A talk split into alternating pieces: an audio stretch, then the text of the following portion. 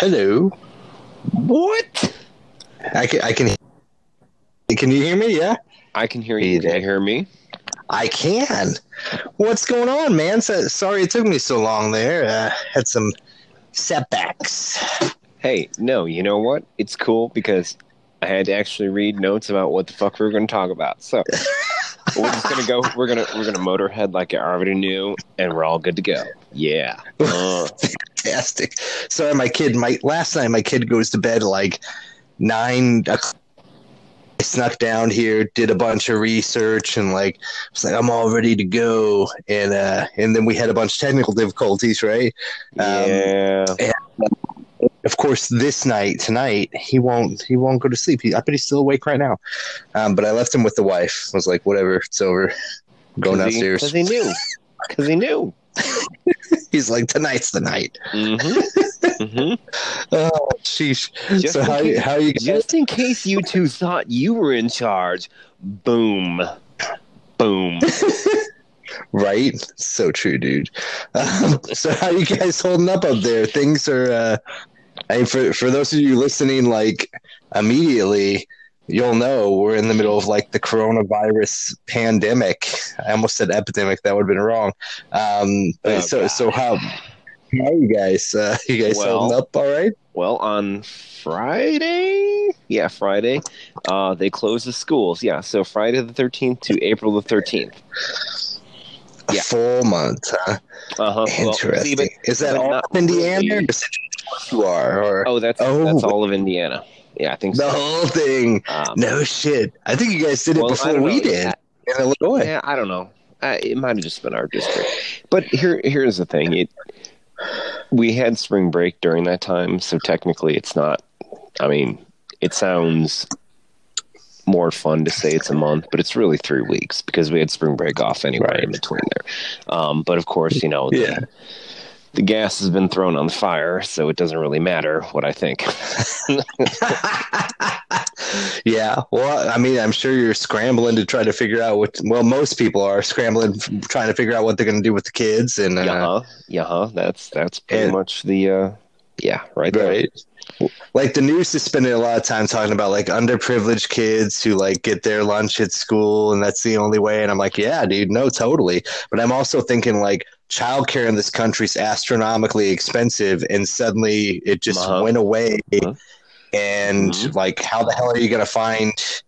Child? Like, if you got a kid, if your kid's like seven, you're fucked. Like, so, so here's I'll, I'll I'll do you one better. One of my favorite things that I saw before the Friday announcement was, hey, thirty-eight percent of all the nurses in the United States have school-aged children that could be impacted if the schools start shutting down, which then is a domino right. because, because when you have near forty percent of your healthcare workers can't actually come to work because they got to stay home to watch their kids, what happens when the hospitals actually need them?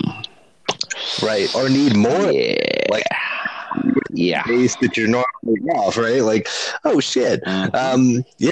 Oh, yeah, we're totally prepared. Um, you see, Jason, as a country, we've been prepared for things like affordable childcare, uh, really good uh, state-organized medical care. Um, so I think we're going to be fine, and we got this covered, right?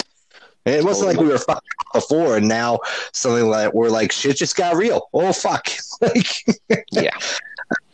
Oh, fuck. Well, see, see, and, and, see, I mean, I, I, I guess that's the irony, right? Because this, this isn't the fucking Resident Evil T virus outbreak.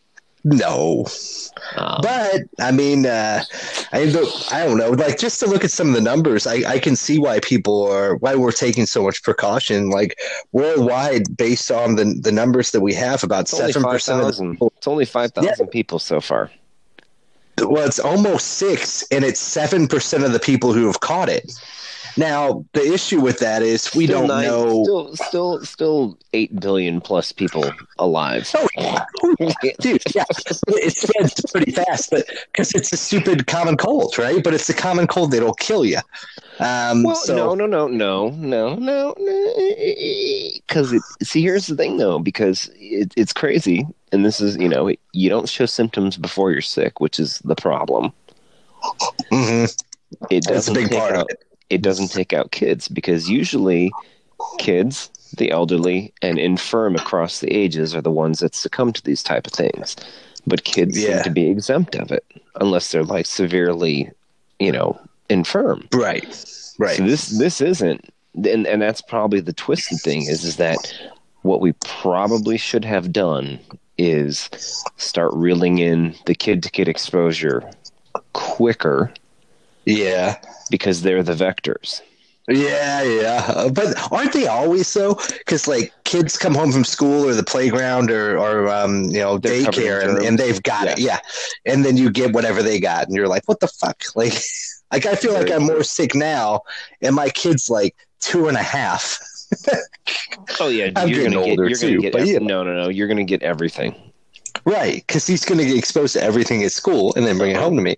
Um But like, like I think we should, like, I do think I need to eat a little bit of crow about the coronavirus thing, because I was really downplaying it, and um, and and it is it is killing way more people than like the flu. Like the flu kills like zero point one percent or something, and we were like, oh, the flu, I mean, you should be more concerned about the flu, and like probably you should be more concerned about this. Um, even though you're right, it's it's mostly elderly and infirmed and those with autoimmune disorders and I'm, things. I'm gonna I'm gonna wait till half a mil. I think that's what the flu kills a year, right? K- k- flu usually wipes half a million off, right?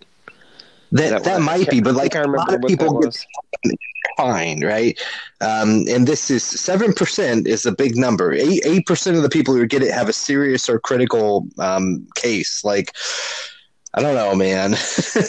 it's, uh, it's. I think it's kind of scary. Um, and and I I think it's. Well, people might think that it's extreme that we're closing schools or or what have you. It it really is a good. V- You know, method for us to try to prevent a mass spread. There you, you go. Know, and Se- seasonal seasonal flu, two hundred ninety to six hundred and forty six thousand worldwide each year. Okay, so quarter million but, to half a million.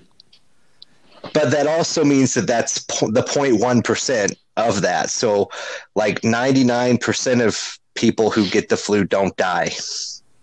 Yeah, you know. Like, um, well, so, but I, I mean, like, so here's something I did see that, uh, uh, not see, um, but one of the things about the whole coronavirus is, are the people really dying from it, or are they dying because they were there, you know, anything would have pushed them? You know what I mean? Like, that was something that I never really thought of. It was like, you can't necessarily correlate. You had coronavirus and you died, so coronavirus killed you. But that's what the news is reporting it as. Every death where someone tested for coronavirus is directly related to coronavirus. But is it really? You know what I'm saying? Well, it's like if, if, it, if, it, if it pushed your underlying medical issues to the point where you finally succumbed, is it technically killing you, or has it finally gotten to the point where you know, you, you're very sick and infirm and you decide to run a marathon and keel over in the marathon. Did did the marathon kill you, or did all your underlying things finally go past not killing you to killing you? You know what I'm saying? It's like that, that was I'm, I don't necessarily think that might be the the way, but it's an interesting way to think about it, because is it really the disease? Like it's this isn't, let's put it this way. This isn't Ebola. It's not Marsburg. It's not MERS. It, it, it's not. It's not any of those things. Any of those things that when you contract them, they literally will kill you dead. Right? I'm sure people have died from complications from this. I'm sure people have. You know what I'm saying? But it's not like it's. It's not like one of those things. It's not a you know a, an outbreak or a contagion type movie thing. You know, it's you get really sick, and maybe you're compromised where you finally succumb to it. But did, I mean, it really, I, I, did it get you, or did it, you know, get you from all the symptoms? So, I think you could play that game with anything. Like, like I could be like, so, did my alcoholism kill okay. me, or cirrhosis of my liver? Like, okay. you know, so, well, there, hey, there you go, right? So maybe it's time to stop. You know, maybe it's time to really look at that. You know, what's really, you know, getting people. Did the, but did it's it's not like Ebola where your insides turn to jelly and you bleed out, right? You no, end up you end up developing pneumonia, right? You you die from pneumonia. You don't die from the cold.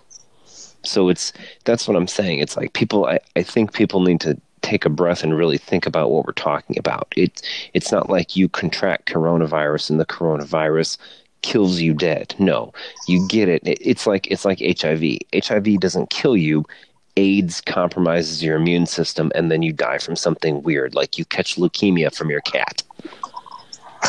Right? I mean, that's maybe, that's, dude. I, I'm not sure we, we know enough about it yet to be able to say exactly how it works. But I don't know. I saw an interview with a guy who who seemed like he was in his mid forties, pretty healthy, and he described it as like, like at first he just had a regular cold and a fever, and he was fine, and then suddenly he couldn't breathe. And he's like, I've never experienced that before, like not being able to breathe. And he's like, and I went through like a week of that, and now he's doing better. But like, I could see that very well killing you. Like you suddenly ha- not being able to breathe, panicking and dying. Like, so I, I mean, I know that some of the elderly cases they're reporting, they're like, oh, well, she had, um, you know, whatever to um, like C P D or something. Um, and that's, sure, that's sure. a stress. That's a stress that can get you anyways. Yeah. Yeah, it is. Um, but I, I'm just thinking like, I don't, I don't know that I would downplay it that much. And while MERS and SARS are like super, super deadly, they don't spread. Um, like, right. did we, did we ever get any MERS over here at all? No, it was only if you went to the Middle East. Right. Um, and so the, the issue with this is that it's because it's the common cold, you know how the common cold spreads, it spreads like crazy. Like you get it almost every fucking year. Right. Um, so I think that's the fear, is that not that it'll, it's going to kill me. And I've been telling uh, people I work with that, like, you're young and healthy, like you're going to be fine. Right. Um, yeah. But what about your grandma? Like, right. Because if you, you don't know you have it, and then you go and see your grandma, and then three days later you think, I got a cold or the flu, like I got a mild fever, but I'm going to be okay. Grandma's dead. Like, and maybe it is because she's got compromised, you know, uh, Well, immune system already. I don't know, but and, and you certainly are right that it, it doesn't seem like it's killing the young, um, and it doesn't seem like it's killing the healthy. But then I look at our country, Jason, and I go, "Shit, how are are we that healthy? Like we're not that healthy." Like, hey man, the state I live in is like in the bottom fucking percentile for all that shit. So I was going to say, what's the obesity rate in Indiana? Like, oh god, we're like I, th- I think we're like forty-third out of fifty. It's so sad. Bad, bad state. But, but um, I don't know. It gives me pause. I wanted to eat a little bit of crow on it. I do, um, because it's spreading a, lo- a lot more rapidly. Um, and, you know, it, I, I want people to be aware of it, not because you need, your life is at danger necessarily, but if you have an autoimmune disease, Um, if you're pregnant, uh, because that lowers your um, your immune system naturally. Uh, if you've recently had like an organ transplant, uh, or just if you're if you're old, like you need to be careful, um, because this could really could really hurt you, could really take you out, um, and it could come out of nowhere, right? Um, I think I think that's the biggest thing, because because you're like you're right, like Ebola, like your your insides like rush out of you, right? You die, like. So, like, you can see that, right? Like, people with yeah. Ebola are really, really sick, and they're in the hospital. I could have coronavirus right now. Like, and Correct, I, I have well, no idea. I'm drinking a beer. Like, let me, let me, let me, let me throw the tinfoil hat on. I, my better question is, how many people have already had it? That's a great question. And without adequate testing, we, will we ever know? Because it could be that a lot of us have had it and we just don't even know. Because everybody seemed to go through a pretty rough, ugly patch of flu a little while ago. Yeah. Or at least what we thought was a flu, or like really bad colds. Yeah. I'm still fighting some sort of sinus infection that is the worst I've ever had. I don't even know what it is. My wife swears it's allergies, and I'm like... I don't know, I guess that can happen. You can just suddenly develop allergies late in your life, but yes, unfortunately you can. That sucks, right? It's really fucking lame. So maybe that's what it is. Um, I've been taking to smoking to try to help. I'm, I'm sure that'll help, right? I'm just, I'm just kidding. Um, yeah, smokers are probably at, at higher risk than the. Yeah, no, no, no. Um, did you see? All right. So, so two things. One, the testing situation, right? So we don't have enough tests. We apparently turned. Nah, it's in, you know, it's new. And I, so I'm willing to be like, give them a break um, because it's brand new, right? We didn't know about it before. But it turns out we turned down a bunch of free tests from the World Health Organization. They wanted to give us a bunch of tests. And we told them, fuck you, we don't want your stupid tests. Which makes you go, wait, what? You know, hey, it's, it's funny. You just talked about uh, the food, right? For people that are underprivileged. Mm-hmm. I just got a ding on my email, and our school corp is still doing, um, there's a free bag lunch and breakfast item. No kidding. Uh-huh. Just in case, right? And that's uh-huh. great, because you don't know. I mean, I went to school yeah. with a lot of kids who were on Basic, uh, either free lunch or you're going to you're going to drive through, and they're going to throw something to you. Yeah, yeah, or we're they... gonna clo- we're going to close the motherfucking schools down, but yet we're still going to throw food at you. It's like, yeah, see, this yeah. is, this is what cr- cracks me up. It's like, well, okay, so in on a personal note, our outdoor soccer league has pushed the season a month forward, right? Okay, now, yeah, yeah. Now, what what is insane is that our governor has said this is all that was given was, hey, avoid indoor assemblies of two hundred fifty people or more. Yeah. And then the school corps said, fuck it, we'll take a month off, which I really wanted to see the follow-up of, hey, but don't worry, all the hourly people we employ will be taken care of, not just those on sale. Oh, wait, no, they didn't say that. No, um, right, right. And and if they're going to follow the same rules that my company released over the weekend, um, if you can't work remotely, um, you can't work. You'll go ahead and talk to your H R rep, and we'll figure out how much vacation and sick time you have to keep your pay going. Oops. Oh, that sucks. Oops. Oops. Well, and, but maybe so, that'll next week, because so the the House just pushed through a bill which they're saying it, it had great bipartisan support. Trump's behind it, and one of the things that it has, everyone's going to fucking support it. Well, they can't afford not to. One of the big things in it is that it's going to cover seventy-five percent of sick leave or something for employers. So they basically are going to cover a, a lot of the percentage of sick sick pay leave for everybody. Um, hey, I, I got a better one. How about yeah. you just give us a fucking month back in state and federal taxes next year? As he could do that too. He could do that too. Because because I'm basically going to be teaching my kids for a fucking month. So where's my goddamn fucking tax money back? Oh, teachers are on salary. They're going to set up the e-learning, but I'm going to do the teaching. I want a fucking month's release. Why don't you do the teaching already? No, I'm I'm just saying it's it's ridiculous. You're going to. I mean, yeah. I just, why don't you do something better? Say, hey, don't worry. We'll give everybody a month back on their taxes next year. You get a credit already. Cool. I, I think that'd be great. I think that'd be fantastic. And may, maybe they will. Obviously, there's still. There, oh, there's hell a, no. They're, they're not going to fuck. Come on, dude. Today. Well, I, I didn't do a bunch of research as to exactly what was in it. I know student loan interest is still is like deferred indefinitely. Um, and what else was in it? There was a bunch of stuff in it. Um, but that was oh, one. That of the, sounds good. Yeah, I'm not. I mean, that's good for me. I have a lot of student loan debt that I was in deferment, um, but it's going to stop compounding interest now instead of compounding interest. So that's kind of cool. Um, I'll never pay it off anyway, so that probably didn't matter. Uh, but um, but there were some other things they were trying to do in it. I I think they're just not prepared for what even to do. You know. Well, uh, it, so the company I work for. Ohio, oh, most of the company is in northeastern Ohio, and they uh, they shut down earlier than the Midwest here.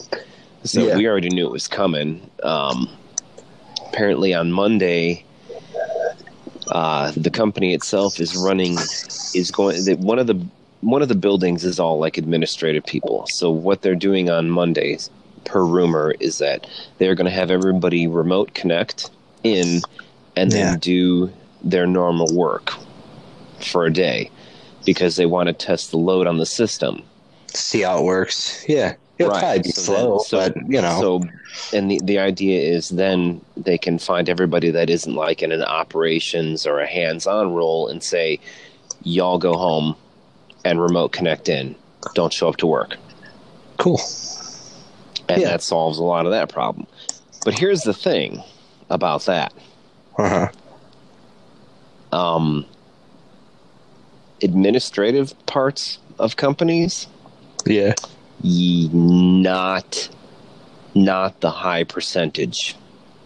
You yeah, right. Like that's that's the so, management. So like it's not yeah, the worker. You're you're you're gonna you're gonna take all the accountants and people like that, and they'll go home, which is cool. But that's not. You you, you still need more dudes pressing buttons and chicks packing up widgets and putting them on pallets than. Right. You, you know what I'm saying? So it's like. So do you just come in? Like, what do you do? Are they staying home too? Well, I, I know. I mean, I'm going in as far as I know. I mean, I got told yeah. to take my uh, company laptop and phone home, but it doesn't matter because I can't do my job from home because my job is on the floor. It's not behind a desk. So, right. But the thing is, is that everything we do goes to Ohio for finishing. So if Ohio just says, everyone is on a month furlough. Then uh, you guys are pay, use up your vacation. They're yeah, I mean they're they're Fuck. They're, not, they're not throwing a chain on and padlocking front doors, but they're certainly not going to have people come in because, you know, I mean, well, let me put it this way: it would be smart to push it as far as you can because then basically we'd get ahead on a way. You know, it's like finish out everything that we have open.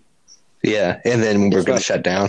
Right, and then go yeah. ahead and, and do it because it's not the. I mean, it's not the worst idea to do that. But the problem is, is that all the people that want to take that back, our uh, our workforce is much older, so there's not really a lot of people with children, so they don't yeah. have the same sort of childcare issues.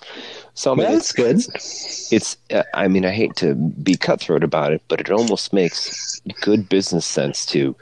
Literally push it as far as you can until you can't anymore because we it's it's like Man. One of those unprecedented ways that you can actually secretly get ahead without fucking yourself too bad. Um, yeah, it's not a bad move, but at the same time, see, you can't you can't do that because then people will just lose their shit and pretend like it's you know you know what I'm saying like.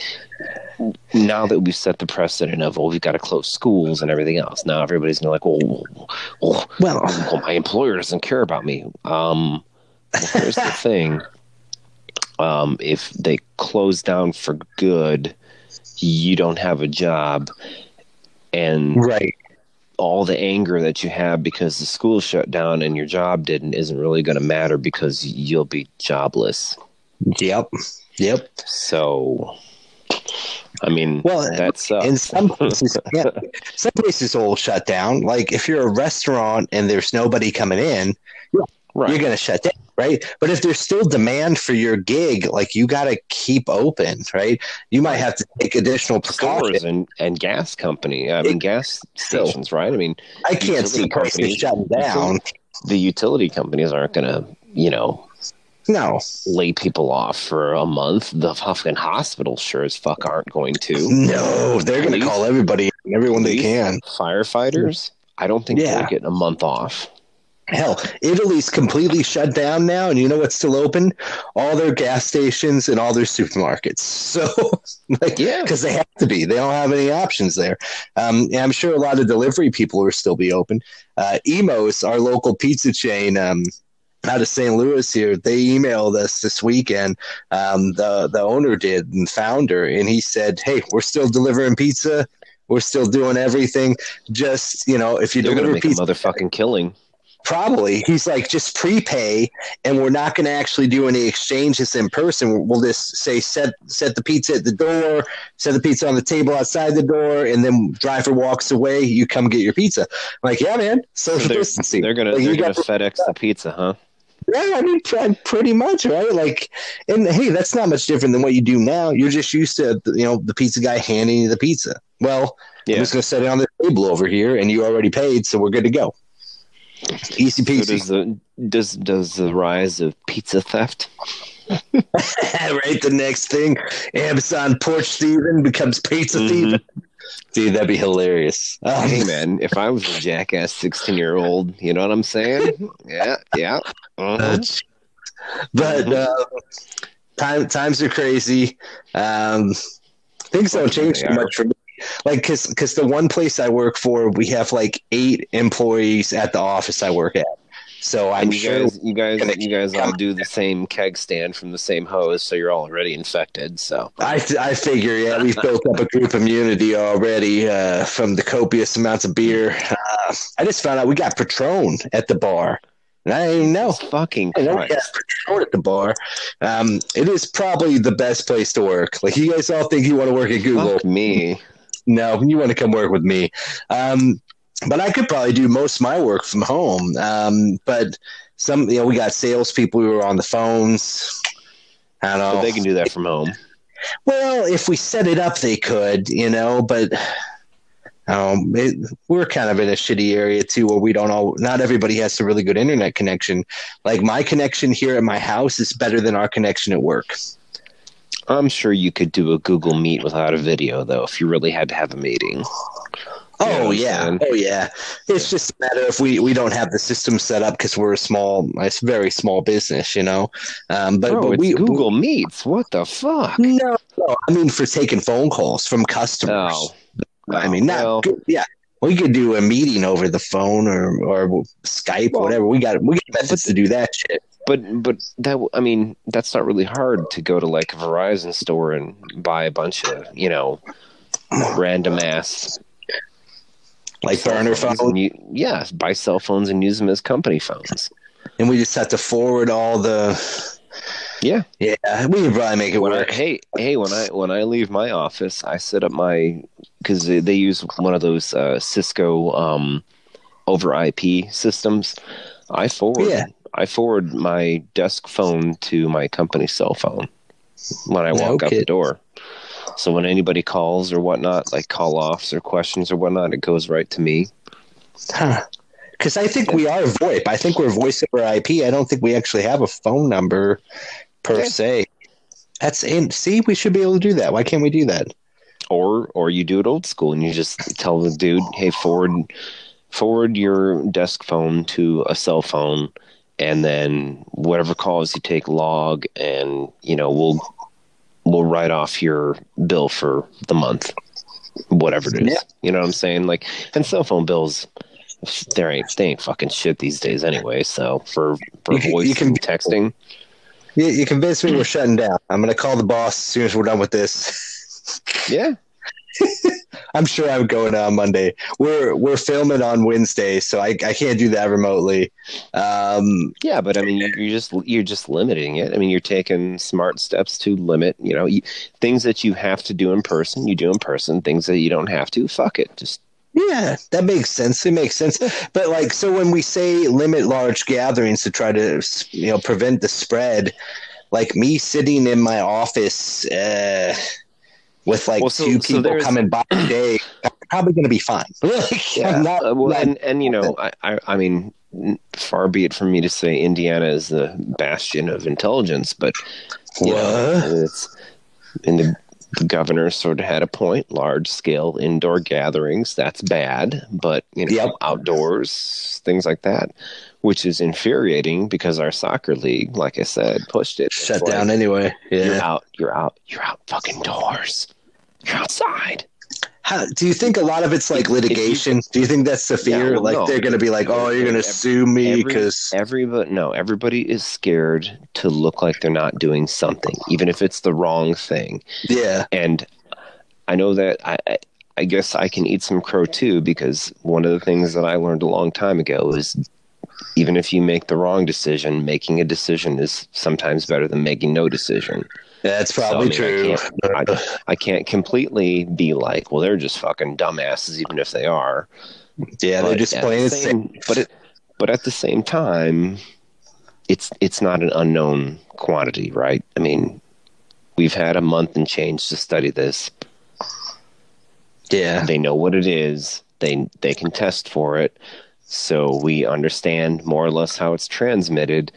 But we, we don't stop pretending. either, though. So, you, but what I'm saying is we're we're acting like it's fucking twenty-eight days later. Right, it's not. People are buying, you know, we we need to buy every bit of toilet paper we can. We need to buy all that the hands. Understand. Come the fuck on. I do not understand that. And, and when I heard those reports at first, I was like, whatever, that's nonsense.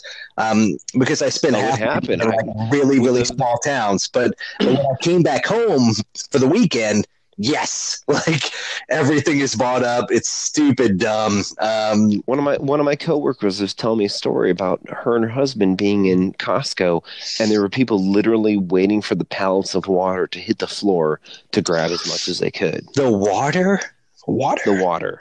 No, yeah. You see, that's because water and toilet paper is overreacting.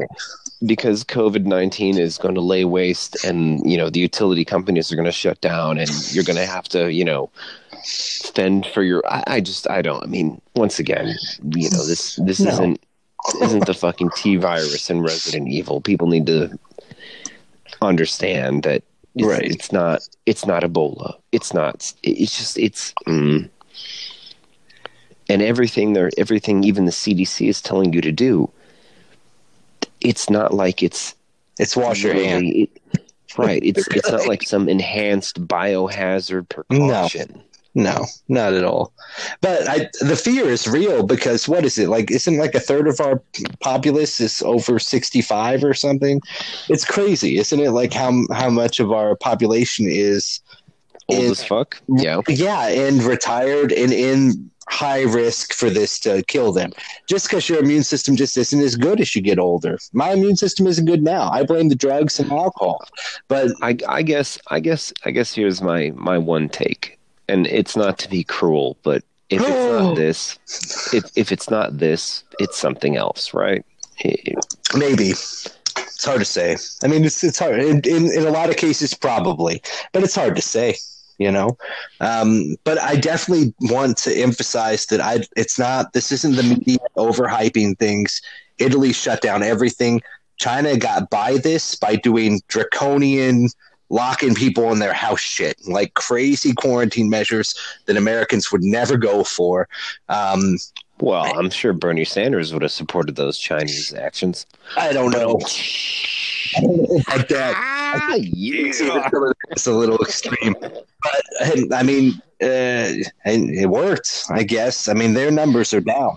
Um, yeah, but it, but here's the thing: is what's going to happen is they're going to let loose on it, and then they're going to just reinfect again. Well, that's because the fear. It comes back around. It's the fucking, it's the fucking cold. That's the fear. We, this might be with us to stay, right? This might be the new normal, right? Where would, well, the like, one the yeah, one thing I one, one the one thing I heard was that you have to think of it as a season, not an event. So it's it's not going to be three weeks. It's going to be three months till it burns its way through, and then it's going to be done. They were comparing it to the Spanish flu in the one article I was reading, and and they said first things got all political in, in the spring when it really kicked off, and they're like, hmm, of course, familiar, right? Um, and then it died off over the summer, and everyone was like, yay! And then it came back and killed a bunch of people in the fall. Like, mm-hmm. For some reason, we weren't prepared for that. Like. But um, we're apparently going to have five million tests in about a month. And then I think we'll start to get a handle on it. And like you said, we'll start to realize, like, wow, a bunch of people have tested positive who have no symptoms and but, are, have already recovered. And but why are we wasting our time with testing? I agree. What the fuck? There's no fucking cure. Who fucking cares? I, that's the all other the, thing. All the, that's all the strategies work whether you know or not.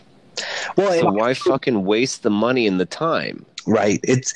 It seems really odd, right? Because I've heard doctors from the C D C say exactly what you said. They're like, look, there's going to come a point. We might not be there yet, but there will come a point where testing won't matter anymore. You just assume everybody's got it until it runs its course, basically. Yeah.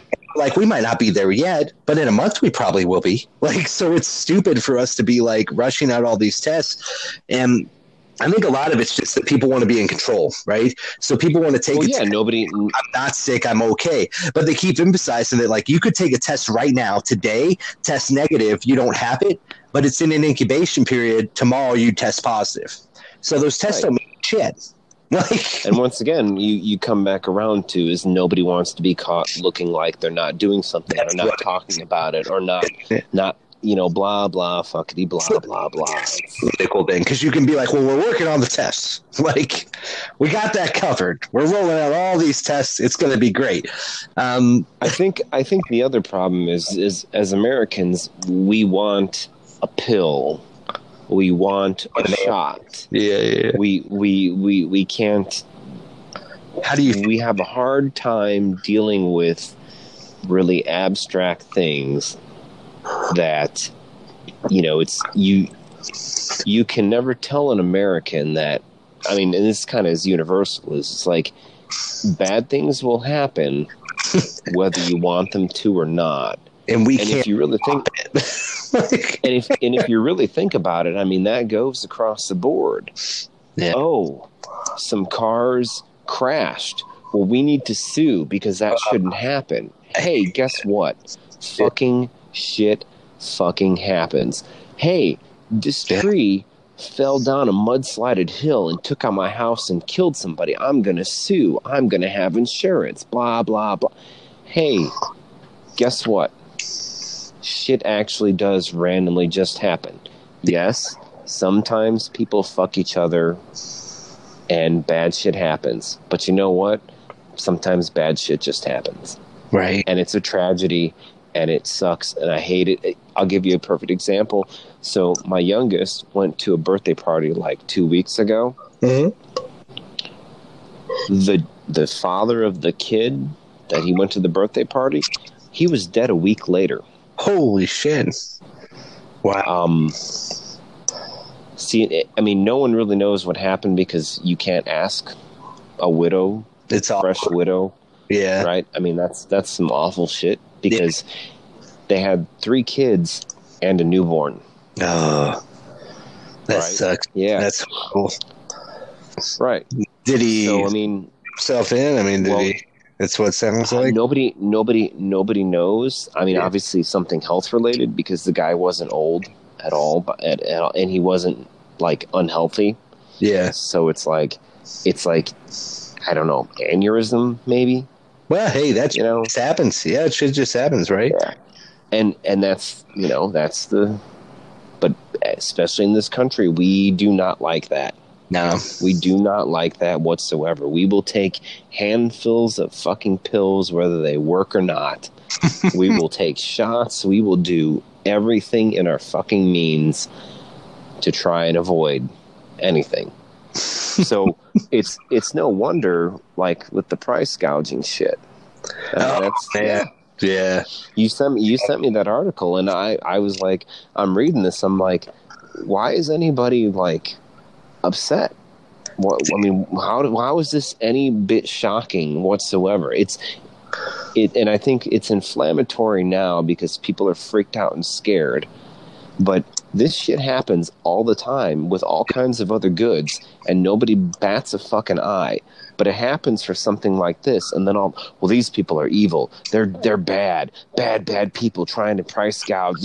Blah blah blah blah blah. Hey, guess what, fucker?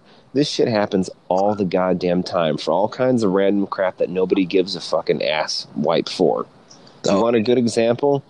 Here's a good example: video games from the eighties.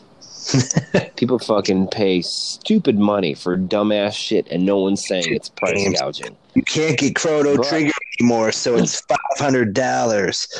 Right. Yeah, but but you come around and you do it to something that people magically think they need or really want. Yeah, and it's in a crisis or it's in the news, and then all of a sudden, you know, well, we're breaking the law. Well, but nobody gives a fuck any other time. Let me fill you all in on what he's talking about. All right, so I sent I sent Jason an article I came across today uh, from the New York Times, and I'm shocked at our different reactions to it, which is fun. But it was forwarded to me on Twitter. Really, I, really, I, you were really surprised we had different reactions. No, but, but like, I thought we'd have. I think we have similar reactions, but my my slightly oh, sure. perspective. Um, well, it was forwarded to me by someone who's super super liberal, which I often am. Um, and they were they were saying just what you say. I can't, or, or they were saying just what you were critiquing. These scumbags, like, taking advantage of people in these horrible times, yada yada yada. And and I'm just like, what? What? But the article is basically that some asshole in Tennessee saw an opportunity to make money. Um, he saw oh, that, he everyone, made, and he made some fucking did, money too. That's the hilarious thing. Saw, saw a chance. Shut down. Everybody's going after hand sanitizers and, and other things because of this virus, the COVID nineteen uh, stuff. And so he and his buddy got a U-Haul and drove across Kentucky and Tennessee, buying up all the shit they could, threw it in a storage shed, and then started selling it on Amazon and eBay for. I, the, at first, some of them didn't seem like they were that big of a markup, but some no, they rode like it was they rode them. They, well, yeah, they they rode it. I, I mean, that's market. that happens. Sometimes it was a thousand percent markup. Other times it was it was more like a ten percent markup. But and he was making right. some money until Amazon pulled the plug and said, "Hey, you can't do that anymore," and they banned him as a seller. And um, so well, here's here's the thing, though. And yeah. This is the one thing that annoys me about your article is they yeah. never talk about why Amazon started cracking down. And the only reason Amazon started cracking down is because social media and traditional media started raising a fucking stink about it. Maybe, maybe, but which makes which which which does make which does make my point of that. Huh. If nobody cares the fuck about it, nobody blinks an eye at it when you're doing it. Oh, yeah, you're not wrong at all. And, and maybe the difference between me paying an exorbitant price for a vintage video game and this is that people feel like this is going to save their lives. But we'll have to get Correct. in a second because Lysol wipes aren't going to save your fucking life, you asshole. Like, okay, it's maybe we should talk about that right now. Okay. So you're in your house or something and you want to clean everything with Lysol wipes because it's convenient. Look, if one of the people in your house has COVID nineteen, you have COVID nineteen. Sorry. Yeah, you're you're better leaving and going somewhere else. You you got it already. You're fucked. Like, yeah. and, and you're probably not going to die, and you're probably going to be fine unless you're elderly or you have a really bad immune system or something, like like we've been talking about, right? But having Lysol wipes isn't going to save your fucking life, okay? Secondly, if you really need to clean something, get some bleach. There are other things you can do. None of the none of the spray Vinegar stuff is pretty so fucking bad. awesome. There's tons of cleaning supplies out there. It's Lysol wipes that there was a run on, probably because someone on the fucking media said, hey, Lysol wipes will kill COVID nineteen. And then all these assholes were like, oh, my Shabam. God, to get all the Lysol wipes. No, any fucking disinfectant will kill this shit, okay? But if it's on a surface in your home, it's you probably already have it on you. So you probably already have it. Okay.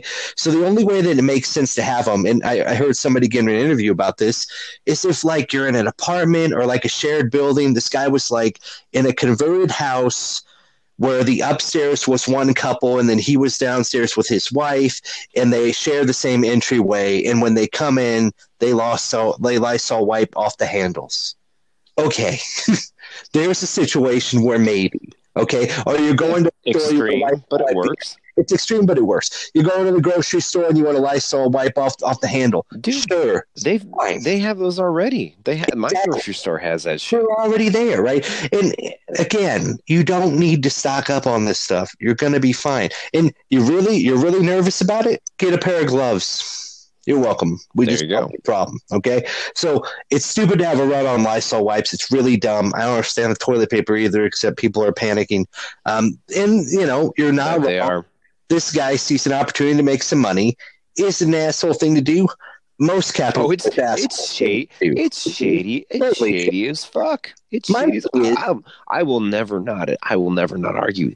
Is that shady? Fuck yeah, it's shady. Definitely shady. But, but at the same time, capitalism. I mean, it's if if if the market supports that and people support that market and people pay that, yeah. Who's the shame? Who whose shame is it?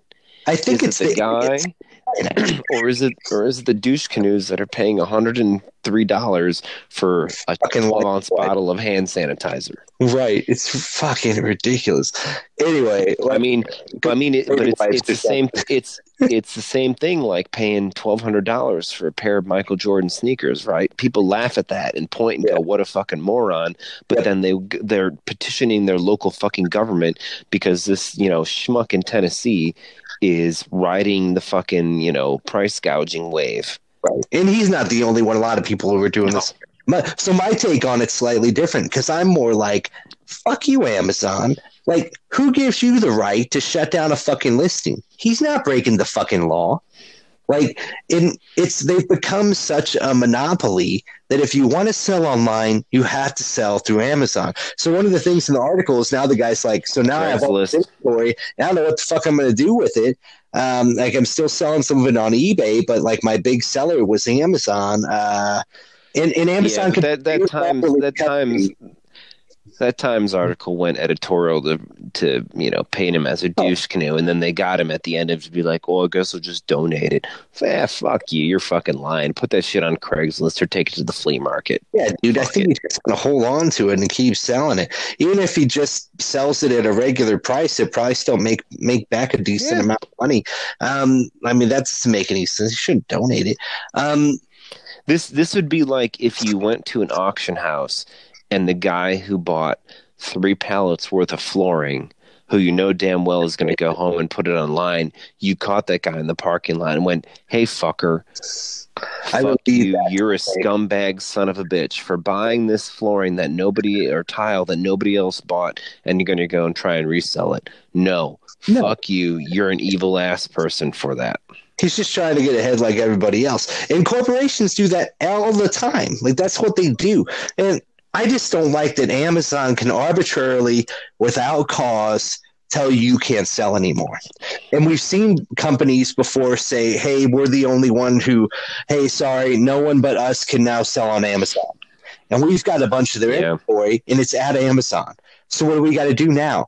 Well, Amazon now says I can't sell that, so where would you like us to ship your inventory? And we're like, no heads up? No, no. Why?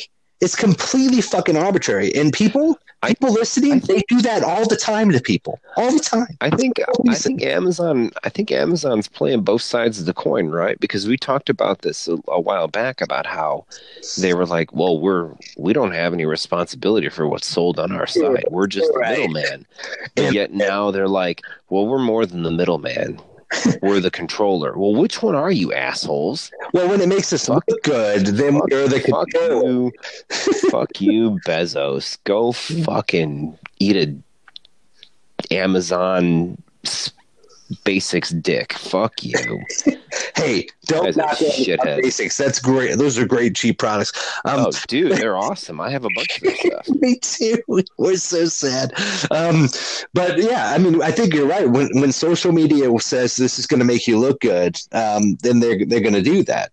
And otherwise, they'll do whatever makes them money, or, or I don't know, whatever the big seller says is the right thing to do. It, It just it bothers me because it feels like Amazon is supposed to be this more unilateral, evens the playing field. Hands off. Yeah, right. Unless you're as like, long as, as long as you're not, as long as you're not selling stuff. something. Yeah, like yeah, as long as you're not selling something you can't. Yeah, yeah. That's my thought. Is is that it, it's perfectly fine for them to say no one can sell handguns on Amazon or something, but it's not fine for them to say, "Hey, you guys who are selling the same product as these other guys over here, but for one dollar cheaper, you can't do that. Uh, fuck you. You're banned for life from Amazon." And they, yeah, that's garbage. And when they ban you, just so you know, everybody listening, they lock up your funds for a certain amount of time. So if they had a payout that they were supposed to give you at the end of the month for all the stuff that you've been selling from their warehouse, you don't get that. They hold on to it. But they get, but they get their cut, right? Of course they do. They get their cut right away. And you might get it, you know, in a couple months. You might have to get a lawyer. It's a mess. And I've written letters to try to get accounts unbanned before for people, okay? It's a pain in the ass. Um, and, and sometimes we win. And sometimes we do not. And it seems very arbitrary when we pull it off and when we don't. Okay. Um, and that could happen to you, which is why I don't personally sell on, on eBay or Amazon, even though there are these huge markets where if you want to make it as a businessman, which is why I'm not a businessman, you kind of have to. yeah. Uh, but yeah, but I, I find that problematic. Um, did, did you have anything else on the coronavirus stuff, or should we, should we pivot into the more Amazon stuff? Well, I, I think what we should definitely do is circle back around, and obviously I'm going to have to. fifty minutes in here. What are you drinking? Wait, am I drinking something? I just crushed. I hope so. I am drink. I've been drinking for a while. Um, I just crushed a Liquid Paradise I P A. It's a Voodoo Ranger from New Belgium. I don't know. I don't know. There were three of them in the sampler. This is the third one. I thought maybe it'd grow on me. I put this one in a in an actual glass. I'll tell you what it tastes. Oh, all right, high fluting motherfucker. I try, I'm trying. Well, because I d- drank the first two out of cans, and I was like, ah, this just doesn't taste that good. It tastes like Voodoo Ranger, which is an, an I P A, a pretty normal I P A, um, in my in my mind. Like nothing super crazy about it. It's a, it's a good I P A, um, only with dandelion. That's what it tastes like to me, mm. and I can't get around it. That's what it. That's what it says in my mind when I drink it. And um, if if that's what you're looking for, Liquid Paradise I P A, seven point eight percent alcohol. It's a Voodoo Ranger, part of their seasonal line from New Belgium. Love New Belgium, employee owned. They're very self sustaining. They make a lot of interesting stuff. They take risks. They make weird shit like this. I'm not sure about this one. Um, But I'm I'm glad I got to try it. Um, the whole sampler pack was kind of weird, actually. It had a a couple lagers, this, and uh, one of their traditional I P As, I think, which which is good, but it's it's normal. Uh, it was all kind of weird. It's all kind of different. They're trying some really weird shit, and uh, you never know. So I just, sent you, I just sent you an email of a Voodoo Ranger that I had recently. Oh yeah, Starship I P A. Starship I P A. Ooh. Yeah, Starship I P A. It's uh, it's not juicy. It is slightly hazy though. So I'd probably dig. That's what it was. Oh, yeah, it's good. It might have been that one though. Um, little might... little little dude with a, a ray gun on the can. I think that's looks what like he's got a Darth Vader picture, uh, Darth Vader chest plate thing, and. I bet that was the other thing in the sampler, because the I, graphic the graphic looks like the Star Wars logo. I gotta pull this up. Hint, right hint, nudge, nudge, wink, wink. Is is that what that is? You think?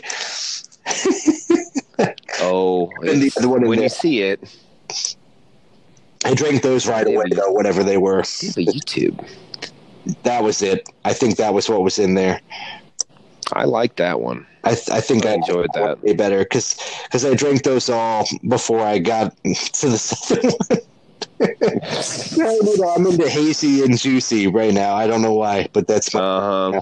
yeah. That looks like it.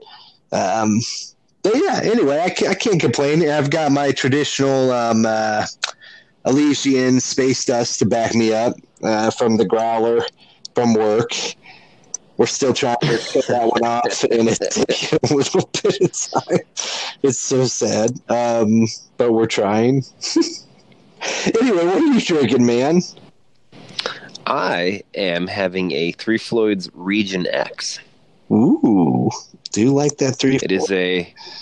It is a well. So I happen to be up that way, so I'm like, ah, fuck it, I'll stop in. Uh, texted a buddy, local buddy of mine, said, "Hey, do you want anything? I'm going up there," because we both had been working uh, relatively close. Um, he actually worked in the same town. I worked north of there, so I would, you know, come through and I would stop like after work and pick stuff up.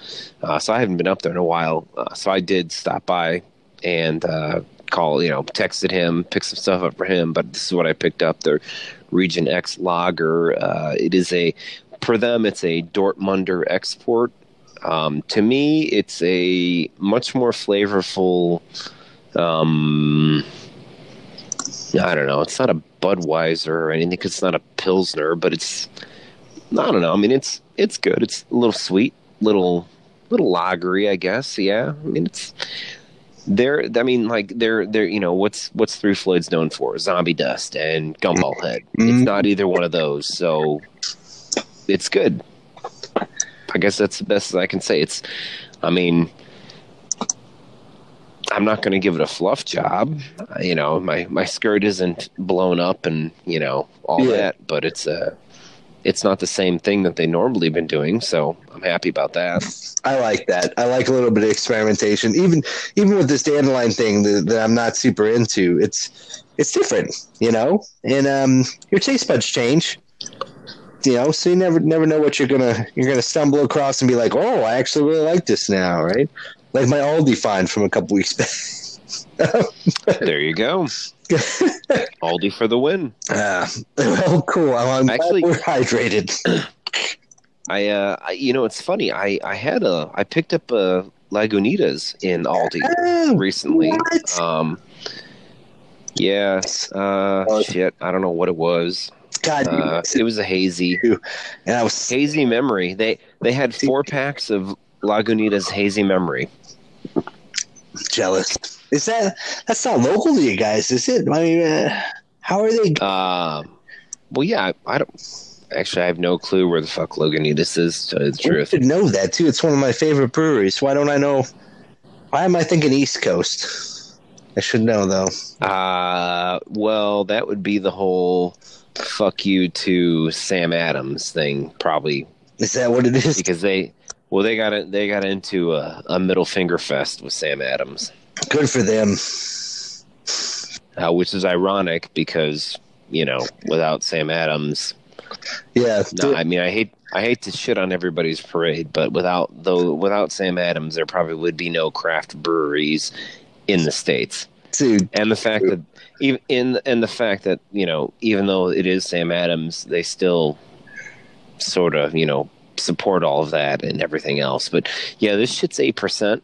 Um, it's it's it's good. I sent you the link. Um, yeah, yeah. It's a. Uh, I mean, it.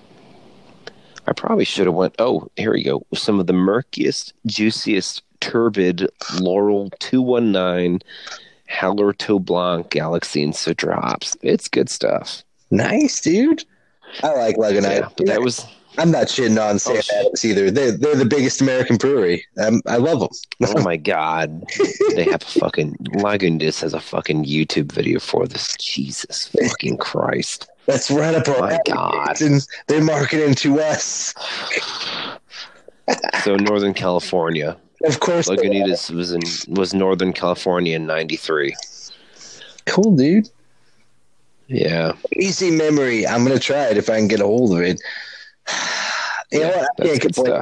I can get Citywide from four hands at my Aldi pretty consistently, so I should just share that. I love that Citywide, man. It's good. Um, but yeah, so jealous. I'd like to try some. Oh, well, this is uh, you know uh, something different I haven't tried. That's pretty cool. Um, the what is it? The Aldi over in uh, the town I work in has an even bigger liquor section than than the town I live in. And uh, sometimes they got weird stuff that I've never heard of. Um, and a lot of it's, you know, knockoff stuff like the, the session I was drinking before, um, which is good. It's good out of the can. So weird. Um, but yeah, yeah. Anyway, Aldi, go go figure. Um, I go to Friar Tuck's too, guys. Like I go to real, real alcohol stores when, you know, I'm not afraid of COVID nineteen or whatever. Um Liar. uh, I'm working from home, dude. It's going to be weird. It's going to be a weird couple of months here. Uh, You're going to go stir crazy and your or your wife is going to kill you or both. I don't know, dude. Like, 'cause I think I'm going to shoot like a bunch of YouTube videos for my classes and uh, it's going to be so much easier for me, man. 'Cause I, I commute like an hour and fifteen minutes to teach class. So goddamn. Yeah, yeah. And when you're oh. sometimes that's the gig. It's just been that gig for me for like ten years. Um, and uh, but I like to drive too, and I listen to um, the novels that I teach from my novels class on the drive in uh, in Audible. Um, so I'll still oh, there you go. I'll still probably want to do that, but most of my lectures are pre-recorded. Um, And I update them a little bit each time, but I'm tempted to just be like, listen to the pre-recorded lecture, y'all, and good luck. Um, but I, I might do some YouTube videos for it. I don't know. I don't know. It depends on how ambitious I get. They don't pay me that much, you know? So it's like, should I get that ambitious? But if I do a bunch of YouTube videos now and then I get to teach online, am I done? Like, yes. that's my thoughts, right? Like, I don't know. Right? It's like either I never have to do any hard work ever again besides grading the papers, or they replace me with a computer.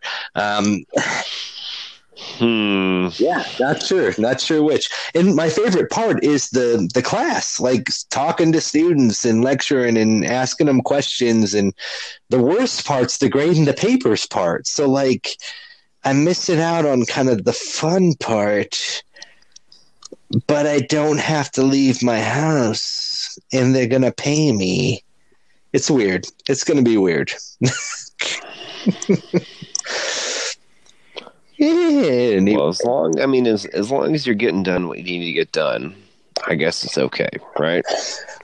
I think it'll be all right. Um, but it's, it's going to be different. It's going to be different. So you're really going to cut this and put this in the beginning? Well, I mean, it's we, we hit an hour, so probably I'll just let it ride. I mean, fuck it. We got to it sooner or later. uh, have have you seen the have you watched Hunters yet? Have you checked it out? No, I have not, because I've been so I normally I watch that shit when I'm on the treadmill. Um, but I got like this fucking insane urge to just watch comedian specials, so I've been watching like every Netflix comedian special that I can. Um, so nothing wrong with that, bud. Nothing wrong with that. Yeah. My dog. Yeah, I kind of I kind of gave I kind of gave up on like serialized and episodic T V content. I'm like, eh, I just want to laugh for a little bit while I'm miserable. So that's like Steve. Uh, but do you go through phases like that where like you'll like kill a series and then you're like, I'm never watching anything ever again? And then yeah, well, so that's it's funny you mentioned that, because uh, I watched the second season of Altered Carbon, and then I was like, ah, I need to take a break of this. Was it good? Was it good? Ah, man, that first season was so good. Um, it was okay. Yeah. Uh, well, see, here's here's the thing. So I I read the first book, and then oh, the I didn't even know there was a book. Oh my god, I'm gonna read all the books. I need books. Yeah. Um, good. So so the first, the ironically, the first series. First season was actually pretty close to the book, yeah, uh, which was awesome. Um, that is I awesome. Knew that the I knew that the second and third seasons were going to be probably not as good, because in the book, they fucking the dude just goes he he fucking he moonshots it all. I mean, they just get crazier. The second book is like really out there, and then the third book just fucking it goes beyond. So I'm like, dude, I want I, I wanted to know what they were gonna do. And let's put it this way. If I was a betting man and people like the second season, they probably have enough to do at least two or three more if they want to stick to what the books have. Yeah. The the second season was pretty good about sticking to the second book. Uh, but I feel like there's a lot left on the table, and then the third book is just fucking bananas. So, dude, I I can't wait. Like, I'm so far behind though on it. It it came out like right when my son was like old enough that my wife didn't want me watching things like that with him in the room, but not old enough for me to let him do his own thing while I watch something, and like still haven't recovered from loss of sleep. So like I watched like the first three episodes and I was like, oh my God, I love this. And then I never came back to it. And then when I did come back to it again, I tried to pick up from where I left off and I'm like, no, no, I don't, I'm missing something.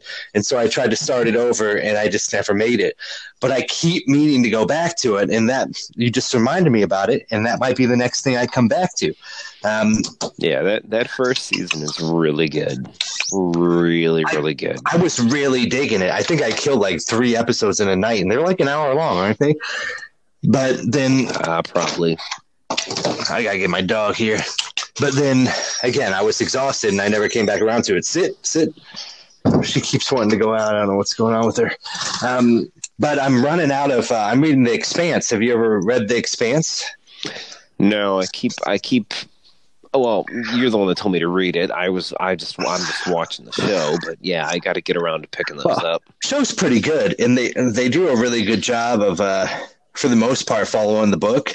Um, I mean, there hasn't been anything like blatantly that where I was like, oh, I can't believe they did that. They combined a couple characters and you know the normal stuff, but they haven't like randomly altered well, I mean, they, something in crazy also- ways.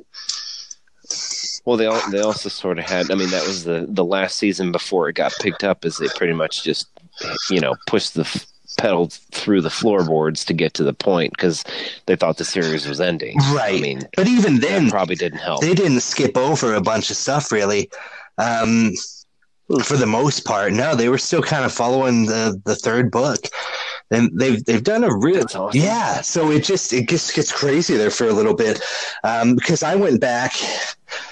So I decided I was going to watch the whole Expanse again. Um, and so I watched it all. And then I reread like the fourth book. The books that something. were what the seasons were? Well, no, I kind of picked up from season four and reread that book mm. and then read, read all the rest. I'm on book eight now. And there's only going to be nine. Book nine is supposed to come out next year. And that makes me Mm. nervous because I've been reading these for a long time and they're going to be gone.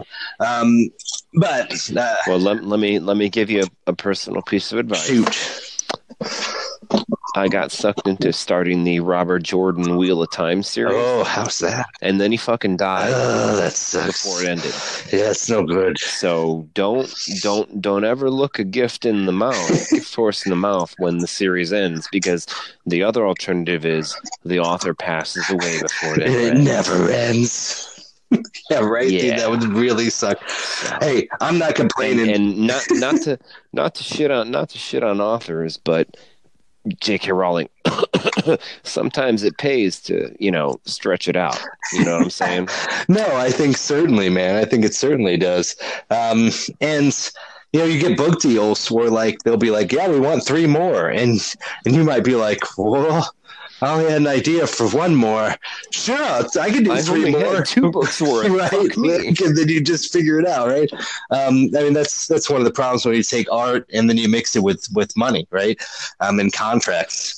Mm, but yeah, so far, man, if if you like space opera, uh, space opera slash space detective stuff, um, it's well. So I, so there's there. My my jam is detective stories. Love them to death. Yeah.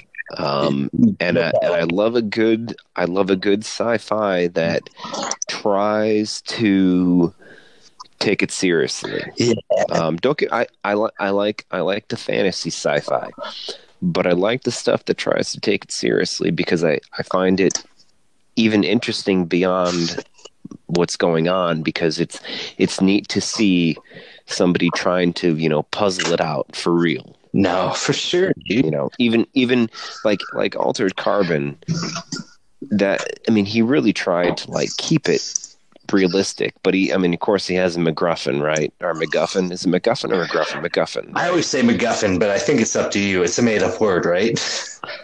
Right. So, I mean, he, that's that's the whole the whole thing is, you know, you pick up. Uh oh, I'm still here. I'm just peeing. You you. Okay, like you, you pick up way into the, you know, the development of this technology. So he's kind of just like he glosses over it. It's not like it's never really explained. And, and I find it funny that this show is like, fuck it, we're not bothering either. We're just going to fucking run with it. We're going to throw out acronyms and shit like that. Fuck it. If you don't know, we don't care. Because in reality, it doesn't really matter because no, that's not the point. It's sci-fi. It doesn't matter. It's just it's. It's it's the it's the thing that allows the story to develop, right? Yeah. You know, so whatever, fuck it, I'm fine with that. Uh, but I do I do like a, a sci-fi that tries to take it kind of seriously. So, uh, in detective stories, that's you know, I I have no clue why, but I really really like them.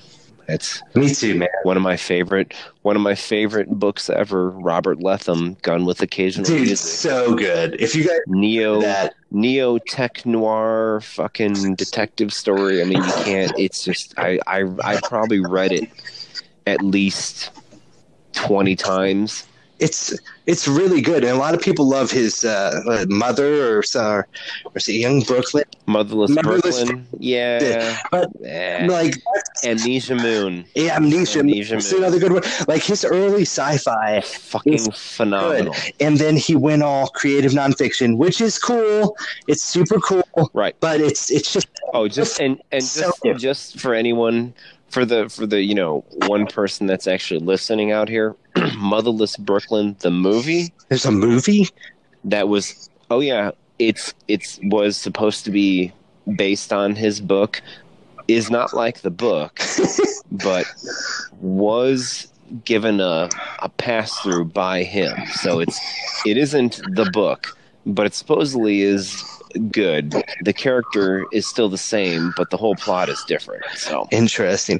Just in case you thought you were going to get a piece of what his writing was, you're not. Uh, I wish they'd do Gone with Occasional Music or Amnesia Moon. I think that, those are great have works. You, have you ever have you ever read As She Climbed Across the Table? No. Is that another one of his? If you if you get a chance, read that. That's really cool. Yeah. It's it's about.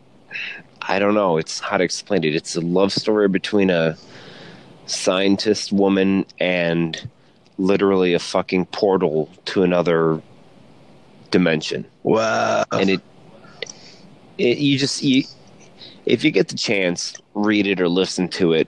It's it's pretty crazy how he crafts a story. I mean, it's it's. I don't know. I don't even know how to explain it. You, you'd have to just experience it and go from there. Yeah. He's a great writer, and those of you who, who have never heard of him, um, he was really into Philip K. Dick, um, who's another one of my favorite sci-fi writers who went insane. Um, and he put together a huge collection of Dick's work along with a explanation of Valis, uh, which is called The Exegesis of uh, Philip K. Dick, um, with another biographer. Um, and you can see that a lot of his influence was, was Philip K. Dick. And Philip K. Dick was never really appreciated in his time, was coming around to popularity about the time Blade Runner came out, which is about the time Dick died. Um, and so it's I, I almost look at uh, Lethem as, as kind of an extension of uh, he's like building off of Philip K. Dick, and then he pivoted and went off in a completely different direction. Um, I'd like to see him come back to, to kind of the weird techno sci-fi he was doing, because I thought it was really see, cool. It was really neat.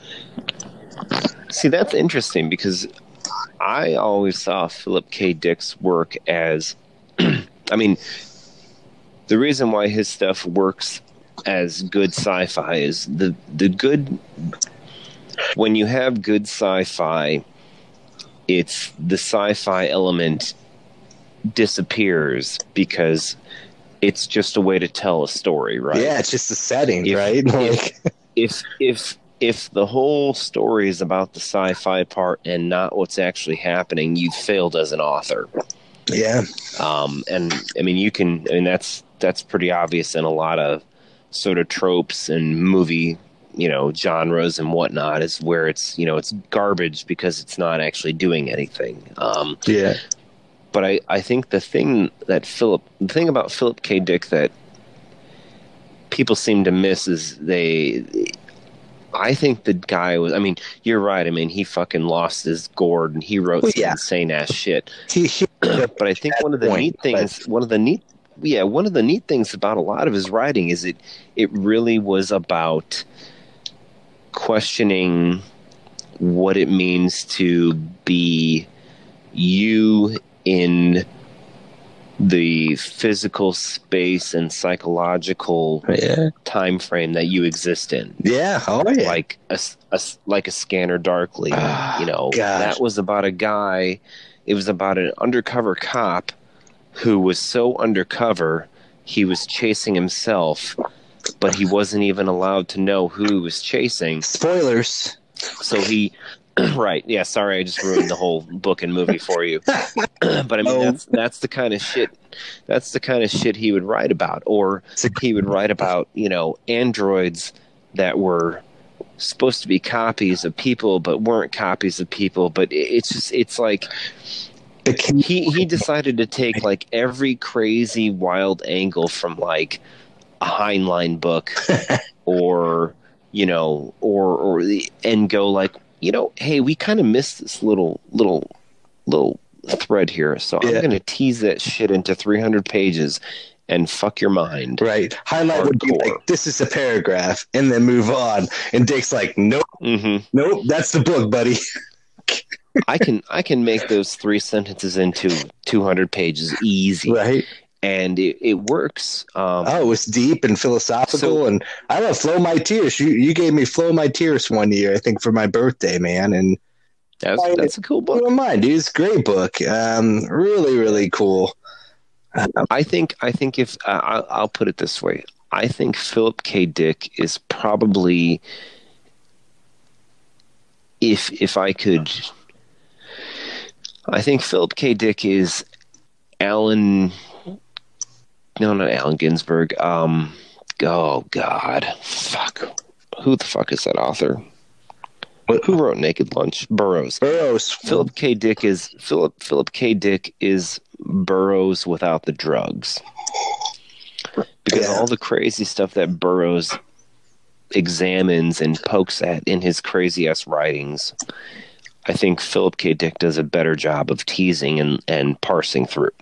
That's cool. That's that's definitely you know, worth saying. And sometimes with the drugs, but oftentimes I mean, with technology and future stuff and. Yeah, yeah. I mean, I mean, Burroughs. I, I, I like Burroughs' writing because, and this is going to come as a shock to any young people listening, but hey, guess what? All your sexual craziness that you think is happening now that didn't happen. Hey, fuckers! It was happening in the late fifties. Yeah, he was bi, right? Like go, go, go, go. I, I don't, I don't even think you could categorize him that simply. Right? Yeah, I just. So all you fucking douche canoes who think you're leaving, leaving, you know, leading the revolution against the cisgendered gendered people, go read some fucking Burroughs and then come back. Right. Because you guys are just labeling something that Burroughs like just was. Right. Dude, he fucking tried. I mean, he his you read some of his stuff and it's like, I think, I, what is it? The Red Cities. I think I read that. Man, you just uh, the, the the concepts and the ideas and everything. It's just you, everything that everybody thinks they're doing now, like Caitlyn Jenner. I'm sorry, but that's some tame ass, weak fucking shit. Yeah. I'm sorry. You, you, you, you everybody needs to read a fucking book. All this shit with, you know, I'm so brave and so fuck you. You, you haven't. You're standing on the shoulders of giants and you have no fucking idea. Right. Giants who, if they got caught these, doing half the shit that you're doing now, they would have been, they would have been beaten. And, and, and you're like, oh, somebody gave me a dirty look on the subway. you gave me you gave me a thumbs down on Facebook. Right. Oh, yeah. That's even better. That's even better. Yeah. No, you're totally right, man. Uh, it was a different time, you know, when it was really oh, sure. to, this be or when you had skin in the game. Yeah, yes, yes. Literal, literal skin that you could lose. lose. Yeah, people kill you. Um, but yeah, so that, anyways, I guess we'll say that for the one listening public. Yeah, right. Shit. Go check out that tangent about sci-fi. Go check out some Burroughs. I need to read. Go read some Burroughs. I think the only thing I perused is Naked Lunch because you know everyone's like, you got to read Naked Lunch. Every, well, that's that's the starter. Which is a good story. I gotta read more. I gotta go deeper. Um, anyway, um, boy, you're not you're not gonna have the you're not gonna have the time like for another eight years, six years. Yeah, that's so true, dude. I'm trying to yeah. read *Handmaid's Tale*, and I'm like, when am I gonna read *Handmaid's Tale*? Um, because I have to teach you it. You just gotta wait a little bit. Yeah, well, I have to teach it this oh, semester, no, so. You got to listen. You see, we got the advantage now with the technology. We do, but I love I, the first time I like to read the physical copy when I'm going to teach it because I want to take notes on it. I want to mark up the margins. Mm. And because what I do is, is I'm well, normally I'm in front of students giving a lecture. And when I do my literature class, I really am going page by page a lot of the time. Um, and with longer books, I'll flip. You know, flip through to a section and then focus on that and then flip through to a section. And uh, I I'd like to do that in the physical book. I don't know. I'm old school. I'm old school. So I got a physical copy of it right before spring break, before shit hit the fan, the college closed down and all that stuff. Um, well, damn, dude, you got a month. I got some time. Yeah, I just got to do it. I just got to get it done. And um, but it's so easy, I think, to get stuck in your ways, because I've been doing the same five novels for like three years. And then uh, mm. one of my colleagues, wonderful woman, uh, Deborah, she's like, you know, your books, um, they're very masculine. And I went, wah, wah. You are the first person to say that to me. Um, and I, I was like, I've been meaning to add in some female authors. I only have five novels. And she said, well, why don't you add on one more? And uh, she let me pick two. Um, so I, I dropped nineteen eighty-four, which is great. It's great. Um, but I already have, uh, I, I like Orwell.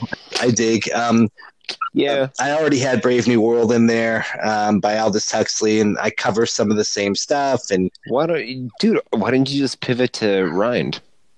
Mm-hmm. Which one? Ayn Rand, any of her st- Anthem. Oh, go Anthem. I haven't read that one, man. Maybe I should. What? No, dude. I Are you fucking kidding me? Ayn Rand, huh? Oh my god! So they give me a list. Are you shitting? Some Ayn Rand, huh? The Anthem. What? That sounds so familiar. You're fucking with I'm me. Fucking, You're fucking not, with I, me. That or I forgot about it, which there've been a lot of drugs. Holy Christ, motherfucker! There've been a lot of drugs, but I don't think so. The Anthem by Ayn Rand, huh? Yeah, well, you're you're thinking. I mean, everybody thinks Atlas Shrugged, right? Yeah, I'm familiar with that. You know that band. You, you know that book. You got to know that book. Yeah, yeah, yeah. Russian American author. Yeah, yeah, yeah. Okay. You've never read Anthem? Wow, that's insane. I don't think. I don't think, man. Um. Fuck. Am, oh well. You know what? Let me check to see if this is real. Maybe it's not. Maybe it wasn't her book. No, it's her book. Holy fuck. A dystopian fiction yeah, novella by the Russian American author. Dude, this sounds like be right yeah. in my alley, man. No, you need to read that. I read that before I ever read, um, well, any of the uh, Fahrenheit, any of that. Yeah, Fahrenheit. This is this is the one. Yeah, read read Ant- yeah Anthem. Pick it up. I'm gonna check it out. Go through it. Got it on the list. Yeah, definitely read Anthem. Yeah. That's some good shit right there. Part of the problem um, is they give you a canon list. Too. Yeah, see, well, so I need well, more do they, authors. But but does it but does it count because she's Russian? Probably not. See, that's that's the so that's the thing is that it, it and maybe you need to find American female authors. No, I th- I could get this. I, I think well, I've been here long enough that she no, respects no, no. me, and I'll be fine. Um, but I, well, because because I've read a, I've read some Ursula Gwynn's, which yeah. is also excellent. Yeah, female sci-fi. Yeah, I just. Mm, and I've well, okay. Um, truth be told, the only. Can I mean the only American female authors I've read uh, was Stephenie Myers, yeah, and whole- uh, Susan Susan Collins for Hunter. Hey, yeah. So I've read Good. I've read some of the Twilight, and I've read oh no no no no you know no no no no no no no. I've also read um, God damn it, who's the woman who wrote Lovely Bones? Oh, um, uh, I, I know you're talking about. That's not bad either, right? Alice Siebold. I've read her. Uh, she's really good. Um, she's way better than Myers or um, yeah, Collins. Way off Myers. That was her. Uh, that was her first attempt ever. You know, and damn, I've, I've I've read I've read all her books, but like the Twilight series, no, pretty bad. No. But like they're all they're all oh, damn. I read damn, The Host. Damn, and I thought damn. The Host was a pretty decent modernization of Invasion of the Body Snatchers. Thank you very much, um, Dan, Dan, Dan. And maybe this is just my American English literature tilt that I had, but yeah. there's there's prose, and then there is. scribbled writing on a greasy paper bag laying on a bathroom stall floor. Okay. No. And I'll, I'll I'll give I'll give you a guess where I rate. Where I rate that writing. She's probably on the pros, right? Um, so no. Here's my thing, and no. th- this is my take on teaching literature. That's our old school definition, all right? Is that some of us, or the vast majority of us, say this counts, okay?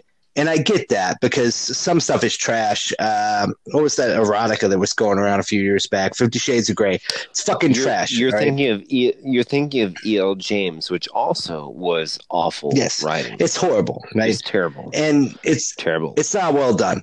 And her, th- there's a reason. Her, her and Myers must have been in the same classes, because that was fucking all awful. E L's a dude. All. Yeah. Check that. Really? Yep. I thought it was a chick. I heard it was a dude, and that was part of the issue. Um, anyway. What? Yeah. Um, hence, hence the little pseudonym thing, or the abbreviation, or whatever. Um, but and, and, and while to a certain degree we're right, okay. So some things count, some things are art, and some things aren't, right? But that's okay. Some things are just for entertainment. Like when, when I watch Harry Potter or read it, I'm not like doing it because it's literature. I'm doing it because I want to be entertained. No, I want a story. E L. James is a chick. Is it? Well, I'm wrong, Lynn. It's not the first time. Um, fifty-seven-year-old England. Had she never had sex? Is that what it was? Um, no, she's got two children. What? Um, I just keep striking out. Uh, but what? Oh, what I like. Oh, oh, dude, her her husband is fucking British. Sweet baby Jesus. But what, what I try my suit. He's a writer too. If you get something out of it, like if if you read it and you got something out of it, that counts. Like that's good enough. And I say that, Jason, because while you're hey man, I'm I'm not gonna I'm not gonna lie. My my pants were stirred occasionally while reading it. It was still fucking garbage. Well, that's fine.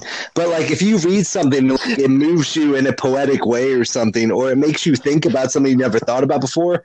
That counts. That's good. And I say that because of Philip K. Dick. Oof. And because of sci-fi, because no one mm-hmm. yeah sci-fi, okay, never. It was just like mm. sci-fi's garbage. Uh, what is it? Vonnegut got into that classic fight with another professor at uh, the Iowa Writers' Workshop about how basically sci-fi writing is pornography. If you want to read sci-fi, you might as well just be looking at pornography. Um, yeah, but Vonnegut knew how to write. It, no, he didn't. He was a shit. He was shit. Oh, horrible. Oh, I love Vonnegut. I teach Are you Vonnegut. But he, he writes. He's silly. Dan, he's playful. Wait, he's wait, fun. wait, wait, wait, wait, wait, wait. Are you telling me that? From a technical standpoint, you would rather read a page of Stephenie Myers than a page of Vonnegut. No, I think Vonnegut is brilliant. And I think okay. Stephenie Myers okay. telling a, a preteen oh. story about Romeo and Juliet. Oh, I don't care. I don't, like, no, I don't care about the content. I'm talking about how how it's like technically written. I I can't stand. Oof. I think Vonnegut is such a good writer that he comes across as sophomoric and immature, and and like he does. Oh, I, th- I think he's conceited. When when he I, really I, does I, have his his voice point. His voice feels very conceited. I think he's brilliant, but he, I don't think that he. I don't know. I think you can read him and miss it. You know what I mean? Like you don't necessarily have to get the point when you read him. Um, but then you know, I don't know. I'm that's that's, that's what that's why I I I think he writes conceitedly. I think that's. That's, I, mean, that's, I think that's why I think that's why people like him, because they're like, oh, you don't understand it. Oh, I get it. Maybe. I don't know. Conceit. I, a little bit. I think he's like that's well that's how I took it. That could be. That's not oh, a bad I, interpretation. I mean, I, that's not bad. I, I, I like I mean, don't get me wrong, I I I've got a shit ton of his books and I've always liked it. But yeah. If I was going to be, you know, like objectively looking at it, I think the way he writes a lot of his stuff is like you have to get what he's saying. He does yeah. not. He does. He's not going to spell he it. He doesn't out. pull his punches. No.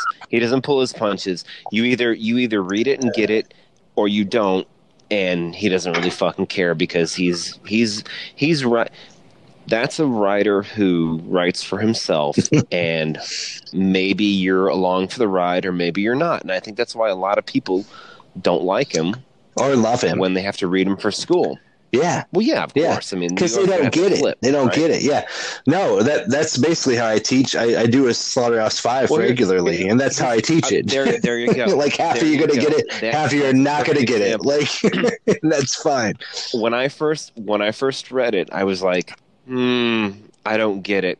I read a bunch of his other books. I'm like, oh, and then I went back and read it. I'm like, gotcha. I thought Player Piano now I get pretty it. Easy. Like, I don't know, but that's some of his earlier stuff, right? Um, about like, uh, you know, automation in the workplace. And um, it makes me think of Andrew Yang kind of. But, um, but yeah, yeah, you you have to kind of get it. I, but I think he's just brilliant. Like, I think he's uh, I think he's got A D H D and he's mildly schizophrenic. And like, if you're in that same place with him, that same zone, you just connect those fucking dots. Like, you get it, right? Um, but it's easy to read his stuff and think it's just a bunch of fart jokes and dick jokes, and that's it. Um, or just him having fun. Breakfast of Champions, I think, is just him having fun, you know? Oh, for it's sure. Like a caricature yeah, yeah. of the, the writing world and, like, being a, a pop.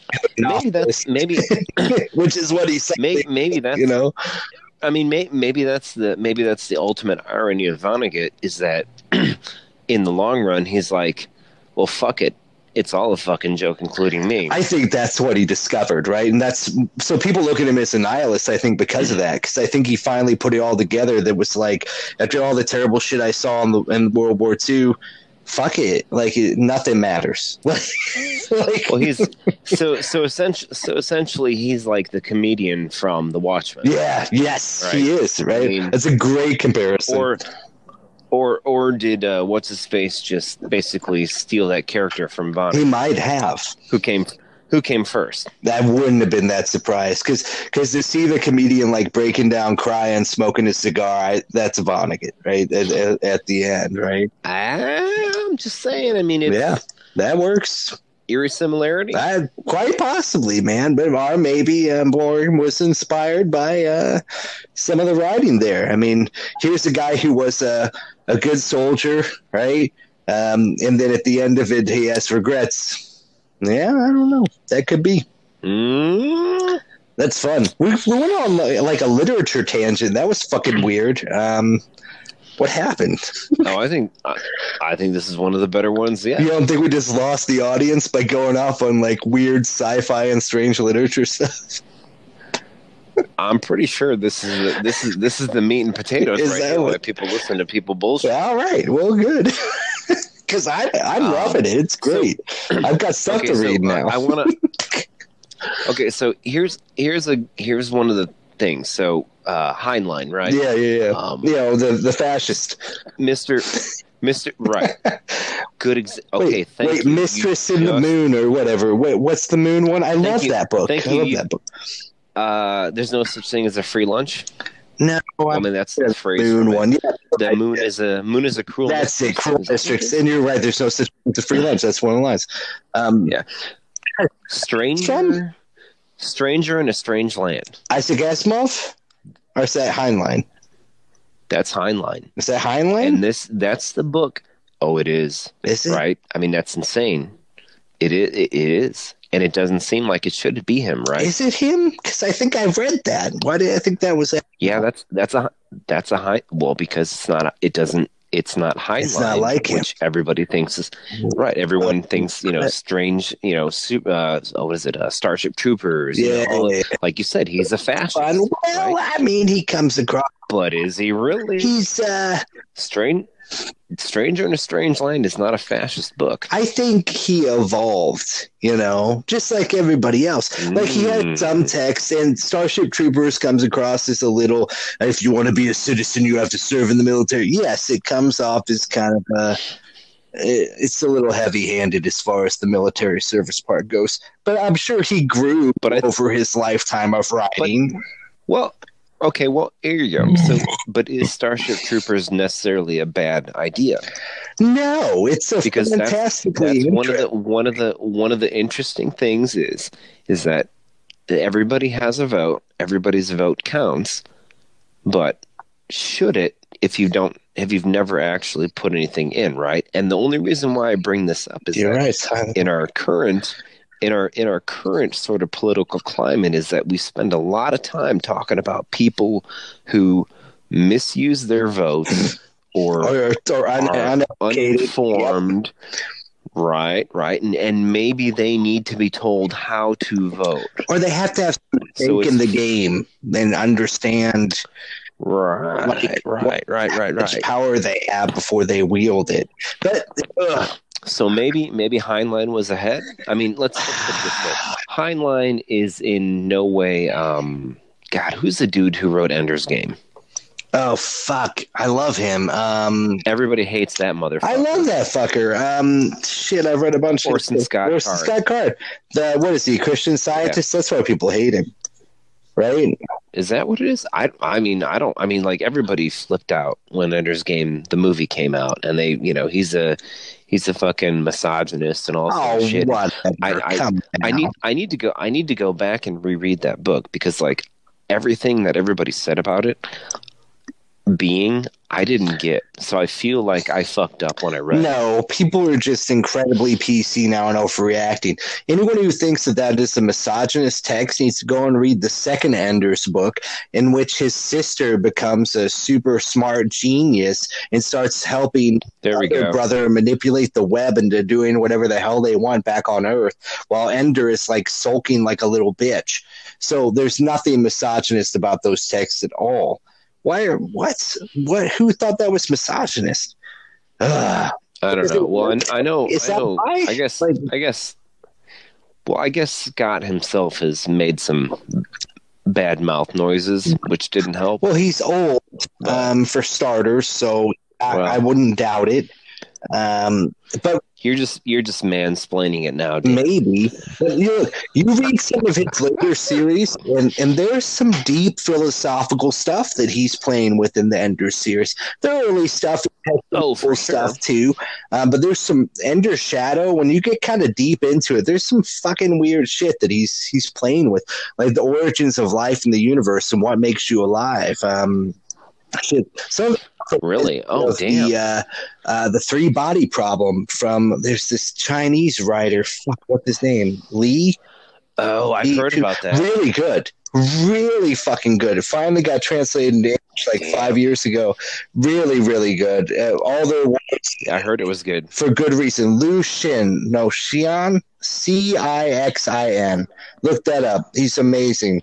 Um, I just got his new book, and I don't even know what it's about, but I, I bought it. I was just like, I want it. Um, really cool. Um, anyway, where were we? It's fucking... Uh, stranger in a strange land, Heinlein being a fascist, but is he really? I don't know.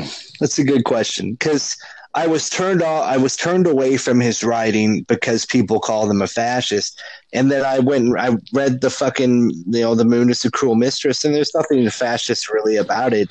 Or if it is, it's uh, no. Well, that's that's his that's his that's what they that's like the uh, that's one of the libertarian primers along with Atlas Shrugged. Well, fine.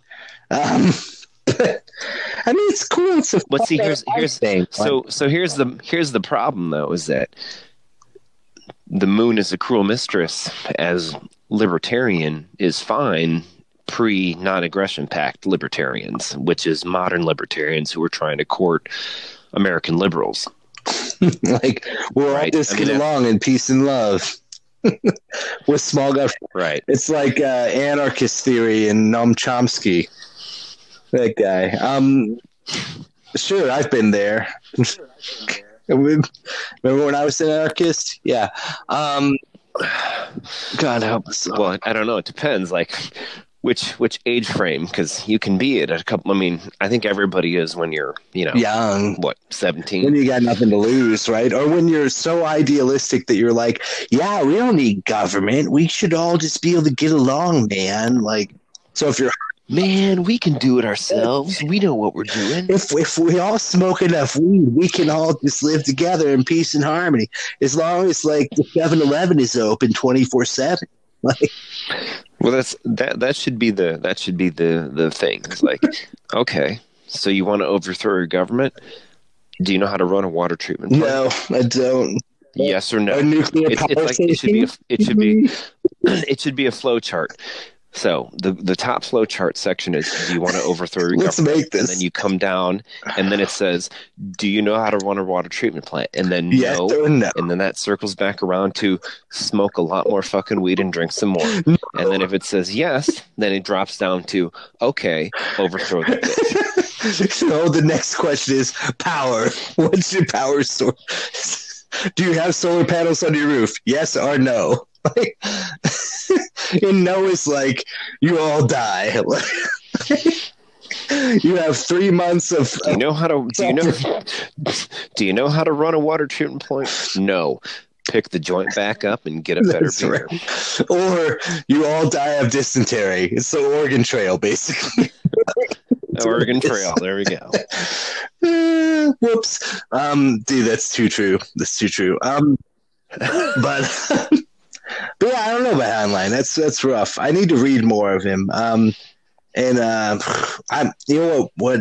When you said "Stranger in a Strange Land," I well, was thinking of the, uh, the small pebble in the sky or something. It's, it's Isaac Asimov. That's what I think I was thinking of. I confuse oh, those two sometimes. Dude. some some of his shit just fucking fries your brain. I don't know how he how he does like really. Long, drawn out, crazy, epic sci-fi, like like millennia spanning sci-fi. Did you? I've talked to you before about Foundation and Empire, haven't I, Isaac Asimov? Yeah, I think we. It's I think we've talked about that. Yeah. Not on this. It's but a yeah. goddamn Bible. You mm-hmm. pick up that collection of it's three novels put together, but they're not novels. It's like a history of worlds that never existed. Like fuck. It, Well, that's that's. I mean, Stevenson has done some of that. His, Necronomicon, uh, is that what that is? Yeah, the the the, the the the Cryptonomicon and the two books books that followed it. I'm pretty sh- I'm pretty sure that clocks in at almost three thousand. I'm gonna read those next because you turned me on to him. I, Dude, they're so fucking he's amazing. Good. They're so. I finished good. Fall a couple, maybe a month back. Really good, Jason. Thank you. Oh yeah. He's very talented. Yep. Uh, really cool shit. Um, he, he is. Wanted to well, here. It, uh, let me you. ask you this: do, do you would you would you like books or audio for? Uh, oh, I'm gonna do audio. I'm gonna ask series. you audio. I don't have the time. I don't have the time to you do the, the pleasure of reading them sitting around. I just don't. I have and to do the audio. Is can, can I send you that? Is there a way to do Probably that? not. And well, what do you use to read it? What do you are you using Audible? Yeah, I'm, I I got an Amazon You might account. be able to gift a friend one book. I think you can gift every okay. friend one book, so you might be able to gift it to me. But dude, I got a subscription, man. I'm uh, regularly I, I buy okay. extra credits. I'm that guy. I, I go through. Okay. What was it? Stephen King was saying that he read. Um, Like well, so twelve books a year, the, and then the I only, read like twenty-six. So,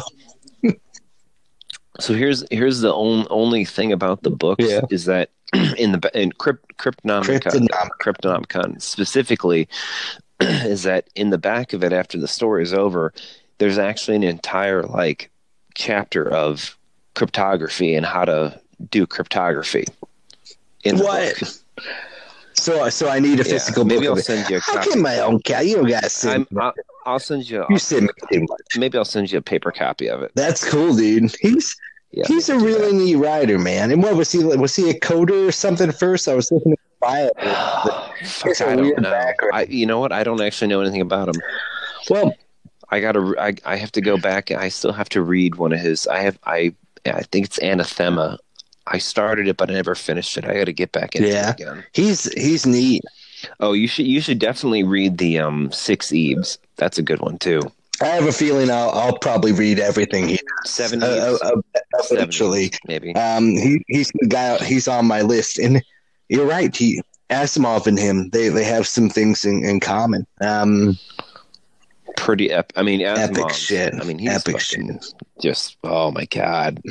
All I mean, I, how how how was he able to be so prolific? I I want to say somebody described his writing style is you'd be on the phone talking with him about something and you'd hear noises in the background and you'd be like, what are you, what are you doing right now, Isaac? And he'd be like, oh, I'm writing right now. And you'd be like, what are you writing? While he was right. holding a conversation. It's like, oh, I'm working on my latest uh, sci-fi God novel. Damn. And you'd be like, but you've been talking with me this like for an hour. It's like, oh yeah, I know. Like, how do you fucking do that, you jackass? And so I guess he was just always, always writing, right? And uh, and somehow, oh, that would be how you get really. I guess, right? Like shit. I mean, practice, practice, practice. But but to be able to have a conversation at the same time that you're writing, um, because he he's always wowed me. I've never picked up one of his books and been like, mm-hmm. nope, this is trash. Like. uh Which again, like, so we've been just like railing on sci-fi writers. Uh, like, sci-fi is brilliant writing. Like, good sci-fi is really good writing. There's trash sci-fi too, just like with everything. There's always there's always hacks. There always would be, right? Um, oh, but there's sure. Gene Gene Roddenberry. Probably, right? Ooh. Oh, he pissed off everyone. Um, no, I think that would count. Um, uh, Who's the guy who did the whole thing on Mars? I kind of like some of his stuff, but it's real. It's real like Prairie Home Companion sort of shit, but on Mars. Who am I thinking of? Ray Bradbury. That's who I'm thinking of. Ray Bradbury. Um, oh, yeah. What? Fahrenheit four fifty. Yeah, yeah. Himself? He also no. did. Um, he did a what is it? Ode to Mars? What the fuck is it called? Ray Bradbury. Let me. Are you are you thinking are you thinking of um, oh my God, Disney made a movie about it. Are you thinking about uh frickin' shitballs mother I think it's somebody else Pearl Essent John Carter of Mars? No, no, no, no, no. This is a Bradbury thing. Okay. It's really good, but it's like what's to say about it? It's kinda like it's an emotional thing about Mars. Is it not Bradbury? The That's Martian it. Martian Chronicles. Chronicles. That's it. Is that him? Mm. Yeah. Yeah. It's good, but it's like it's. I don't know. It's interesting. It's different. Um, it, it's worth a read. It's a bunch of short stories all set on Mars. Um, but yeah, dude, you're you're right. People would know him better for Brad, Bradbury's. Bradbury's. Bradbury's. Yeah, but Bradbury. He is, but he's good. He's like, good. Uh, what what is it? Um, some way, something wicked comes, or whatever. Oh my God, that's such a fucking great. Oh my God, that's so good. Uh, something wicked. Something wicked. Uh, oh, check that God. out, dude. Oh my God, it's fucking awesome. That's a that's some. Delicious, delicious bread. Is this a short story? Holy shit! Um, is this no, one novel? Oh, I'm, I'm gonna check it out. I'm gonna check it out. Yeah, well, I mean, it's it's something we could this way not, comes. I mean, it's Bradbury, so yeah, it's it's Bradbury, so it's so like we know him for for Fahrenheit four fifty-one, but he's got a bunch of stuff, right? Mm-hmm.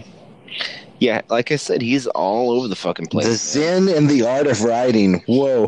Um, I've read another one of his too. Wasn't the was it the Dragon? Well, let's see, Dandelion, Dandelion Wine. That was another. And see, that's in Martian Chronicles, and that's good.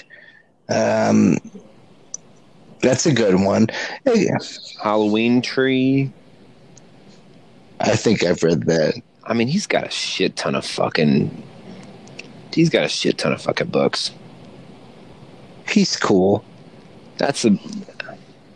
Well, I mean, yeah, I maybe so I've I've never looked into how and what he wrote for. Like I get the feeling like he shotgunned it and just wrote all kinds of everything he could, like all the fucking genres and everything. Yeah, right? Yeah, he's all over the and place. I think that's, that's But he did some really good sci-fi there too, right? Like for a while.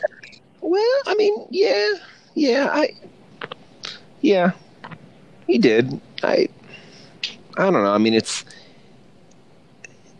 I don't feel. I let's put it this way: the stuff he writes is it's very good, but it's very pulpy. Okay, I, I can see that. like like like even Fahrenheit four fifty-one. It when I read that, I feel it's it's um it's written in a very visual way. Yeah, like almost like you're like he's describing a film. Yeah. You know, like storyboards, right?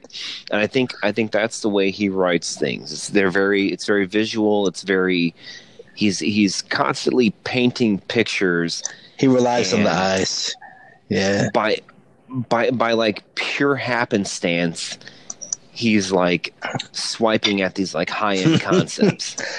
That's what Martian Chronicles is like too, dude. Like, that's exactly what Martian Chronicles it, is and, like. And it it's I, I don't want anybody to think that I'm like no, being negative. That's just his style. It's still good. That's yeah. how he's doing it. Yeah, yeah. That's that's a good point, dude. It's it's not it's not like a Heinlein where he's like he's setting you up the whole fucking yeah. time. Yeah. To give you to, to to deliver the sucker punch that you know is coming, and you're almost like anticipating it because you you know he's gonna fucking yeah. sock you. And you're waiting our, our for it. Dick, we're at right? the end of the book. It's like, oh shit, that just happened. It all just happened in my head, and I'm fucking insane. And yeah. you are too. Welcome to my yeah. world. Like fucking Philip K. Dick, that asshole. Um, how did he do yeah. that? He's like, hey, guess guess what? Reality is an illusion, and in about forty years, the Wachowski brothers are gonna make a story. Hey, but guess what? They're fucking assholes, and it's all fucking made up everywhere, right? And I got there first, right? Like, dude, no doubt. Mm-hmm. No doubt. They probably read a bunch of shit. Well, I mean, it's it, that's that's one of the ironies of sci-fi is that you it, it recycles everything, but yet somehow reaches beyond the stars. But the beauty of it is that, like like I said, it's it uses incredibly fantastical settings to tell these very familiar ideas and stories and explore. It, it uses incredibly fantastic settings to explore things that you you can't talk about in normal conversation. Yeah. Or concepts that are so taboo and crazy that people are very they shy yeah. away from. Oh yeah. And and that's the great thing about that's the great thing about sci-fi is that you it allows you to distance yourself enough from the content that you can look at something so off-putting and horrible that you don't want to think about it, but you can you can work through it in this like construct that's been given to you. Yeah. Yeah. That's that's one of the reasons why I like sci-fi so much. I dig that, dude, and and I can see like that in James S. A. Corey, the Expanse books are dealing with like political things that are going on right now. They're dealing with things like questions of religion and existence, but they do it in a way where that's the background, you know, like that's just part of the story mm-hmm. that's happening in this futuristic universe where we're out in space and we've colonized the asteroid belts, and but it's it's the same old story. There's others out there, and there's uh, you know governments that are trying to control people, and there are governments that are too militaristic, and and in the middle is a bunch of people. Like, well, I, I think you make a you make a good point. It's like so if you take, I guess if you take the universe at face value. You have to sort of assume that there are beings that could be comparable to us out there, right? Sure. But what does that really mean? But but what does that really mean? They're like right? us. I mean, oh no. It, you, right. I mean, you you can you can take that and be like, well, obviously religion is fake. Okay. But what does that mean in the long game? Because if they're just like this, like us, or at the same kind of level, then wouldn't they still have the same kind of hokey stuff if they have the same kind of consciousness construct that we have? So it's like it's like a it's like a crazy concept, and and sci-fi is a great vehicle to yeah. explore that. You know, because I mean, what if we ran into a human? I mean, and I, I know I just shit on Roddenberry a little while ago, but I mean. he did that all the time. He's like, well, it's an alien race that looks just like us, but uh, at Thanksgiving, um, they eat their newborns. Right. Right? No, yeah. And and why not, right? Why wouldn't they be so, bipolar? And, they and, could be. And, and the, the and and the funny thing is, is that whole thing of, well, we eat our newborns on Thanksgiving, that's pretty much saying like, hey, Americans, when you go to Saudi Arabia, they're not going to do the same things you do. Right. Right. But they and, look but, like and you. That's, and that's what he's, and that's, and that's the beauty. That's the beauty yeah. of sci-fi yeah. right there is it, it, it allows you to tease those little threads and, and poke at it. And, and, you know, like, what are we really talking about? You know, we, we all understand this concept of consciousness. Well, let's, let's, pick at that. We all understand, you know, this concept of the other. Well, let's let's pick at that yeah. a little more.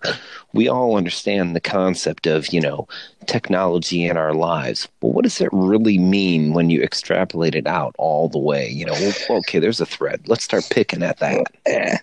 Glorious. I love it. Ugh. That's awesome, dude. Ugh. I'm on to eighteenth Street Rubicon, by the way. Good for you. I'm. I just killed my Elysian, and I need to get up and go get more. But we have like four minutes until our two-hour mark. So. Yes, we do. I'm perusing through Isaac Asimov books. We'll, we'll, we'll, we'll, we'll call. We'll call this one. Shit, Cash. We gotta come back to Hunters next next week. You should watch it. See see what you think about it. What. A, Hunters. What am I watching? Just watch the first episode. It's an hour and a half. Hunters? Yeah. I know. Oh my god. It. Okay. So next, well, here here's the thing though, right? Like we we can't have another sports episode no because sport. Baseball's probably fucked. Well, and that yeah. was postponed. U F C. That U- UFC is the only is thing that's still wow, they're the only ones. X F L is canceled. N H L is on hold. I was gonna say uh, N B A. Poor, poor, poor X. Should we? Should we pull one? I would like to. I hope they come back. I think they had a great start. They're yeah. fucking done, bro. They had a great start. It's no, I don't over. think they're done. I don't think they're done. They promised that they're paying the salaries of all the players through the end of the season, and I think they'll be back. I think they'll be back. They had a decent showing, especially at the beginning. They had a really good showing. But yeah, you're right. We aren't going to have another uh, sports episode probably for a while. Um, I just, I just want their damn rules. That's what I want. Man. Yeah, yeah. If the N F L would adopt like half of their rule changes, I'd be like, I might pay for the season again, guys. Um, but as it is, I'm about cashed out. Um, but, um, but we got to talk about the Amazon thing. What else? True. So I will, I will watch that pilot. So next episode will be Hunters and Amazon. We will go. We'll get to that. And for sure. yeah, I'll check out that Rogan um, article too. That's interesting. It's short, but it's something I figured we could rant about a little bit. It's just super P C nonsense. Uh, I just don't know. Like I'm, I'm just don't understand how comedy or like. Anyone can continue in this world to have an opinion that doesn't offend everybody in this hyper P C culture. Like, I just don't like, how can someone be offended by Ender's Game? Like, well, I mean, that's, that's the final frontier of PCism, right? Is you, you push it all. I mean, I don't know. I mean, that's, that's the thing I've been saying about, you know, uh, I mean, it, it, the only way you can go farther is you then eat your own. Yeah, yeah, that it keeps happening. And we're yeah. there, and even Obama said it. He's been like, you know, stop calling each other out. It's like you're not woke enough. Like that doesn't help anybody. Like it just divides us. Like it doesn't make any sense in the long run. And these ideas of microaggressions, I it's guess. Easier. Well, it makes it's you feel easier. good because you're so much better than everyone else. But like at the end of the day, you're not. And it's yeah. and it's easy. Yeah, it's a it's, it's a quick quick point. Like thinking, thinking, think like literally thinking about somebody else's thing and trying to wrap your head around it, that's really but difficult. How would we get works of literature like Lolita from uh, you know uh, Nabokov today in this P C culture? It would be banned immediately. And we're supposed to be progressive as fuck. We're Correct. supposed to be super progressive right now, but all classic literature like that would, would never make it. Um, I taught that for years, but anyway, we don't have time to get into that, but that's, that's, well, let's make that a podcast. Anyways. Okay, so we've got like six ideas that we'll probably never get to in the hey. next three podcasts. Anyways. We got plenty of time with coronavirus. This so. is a good one. It's a pleasure as always, go. my friend. you Very get, true. You're too right, safe.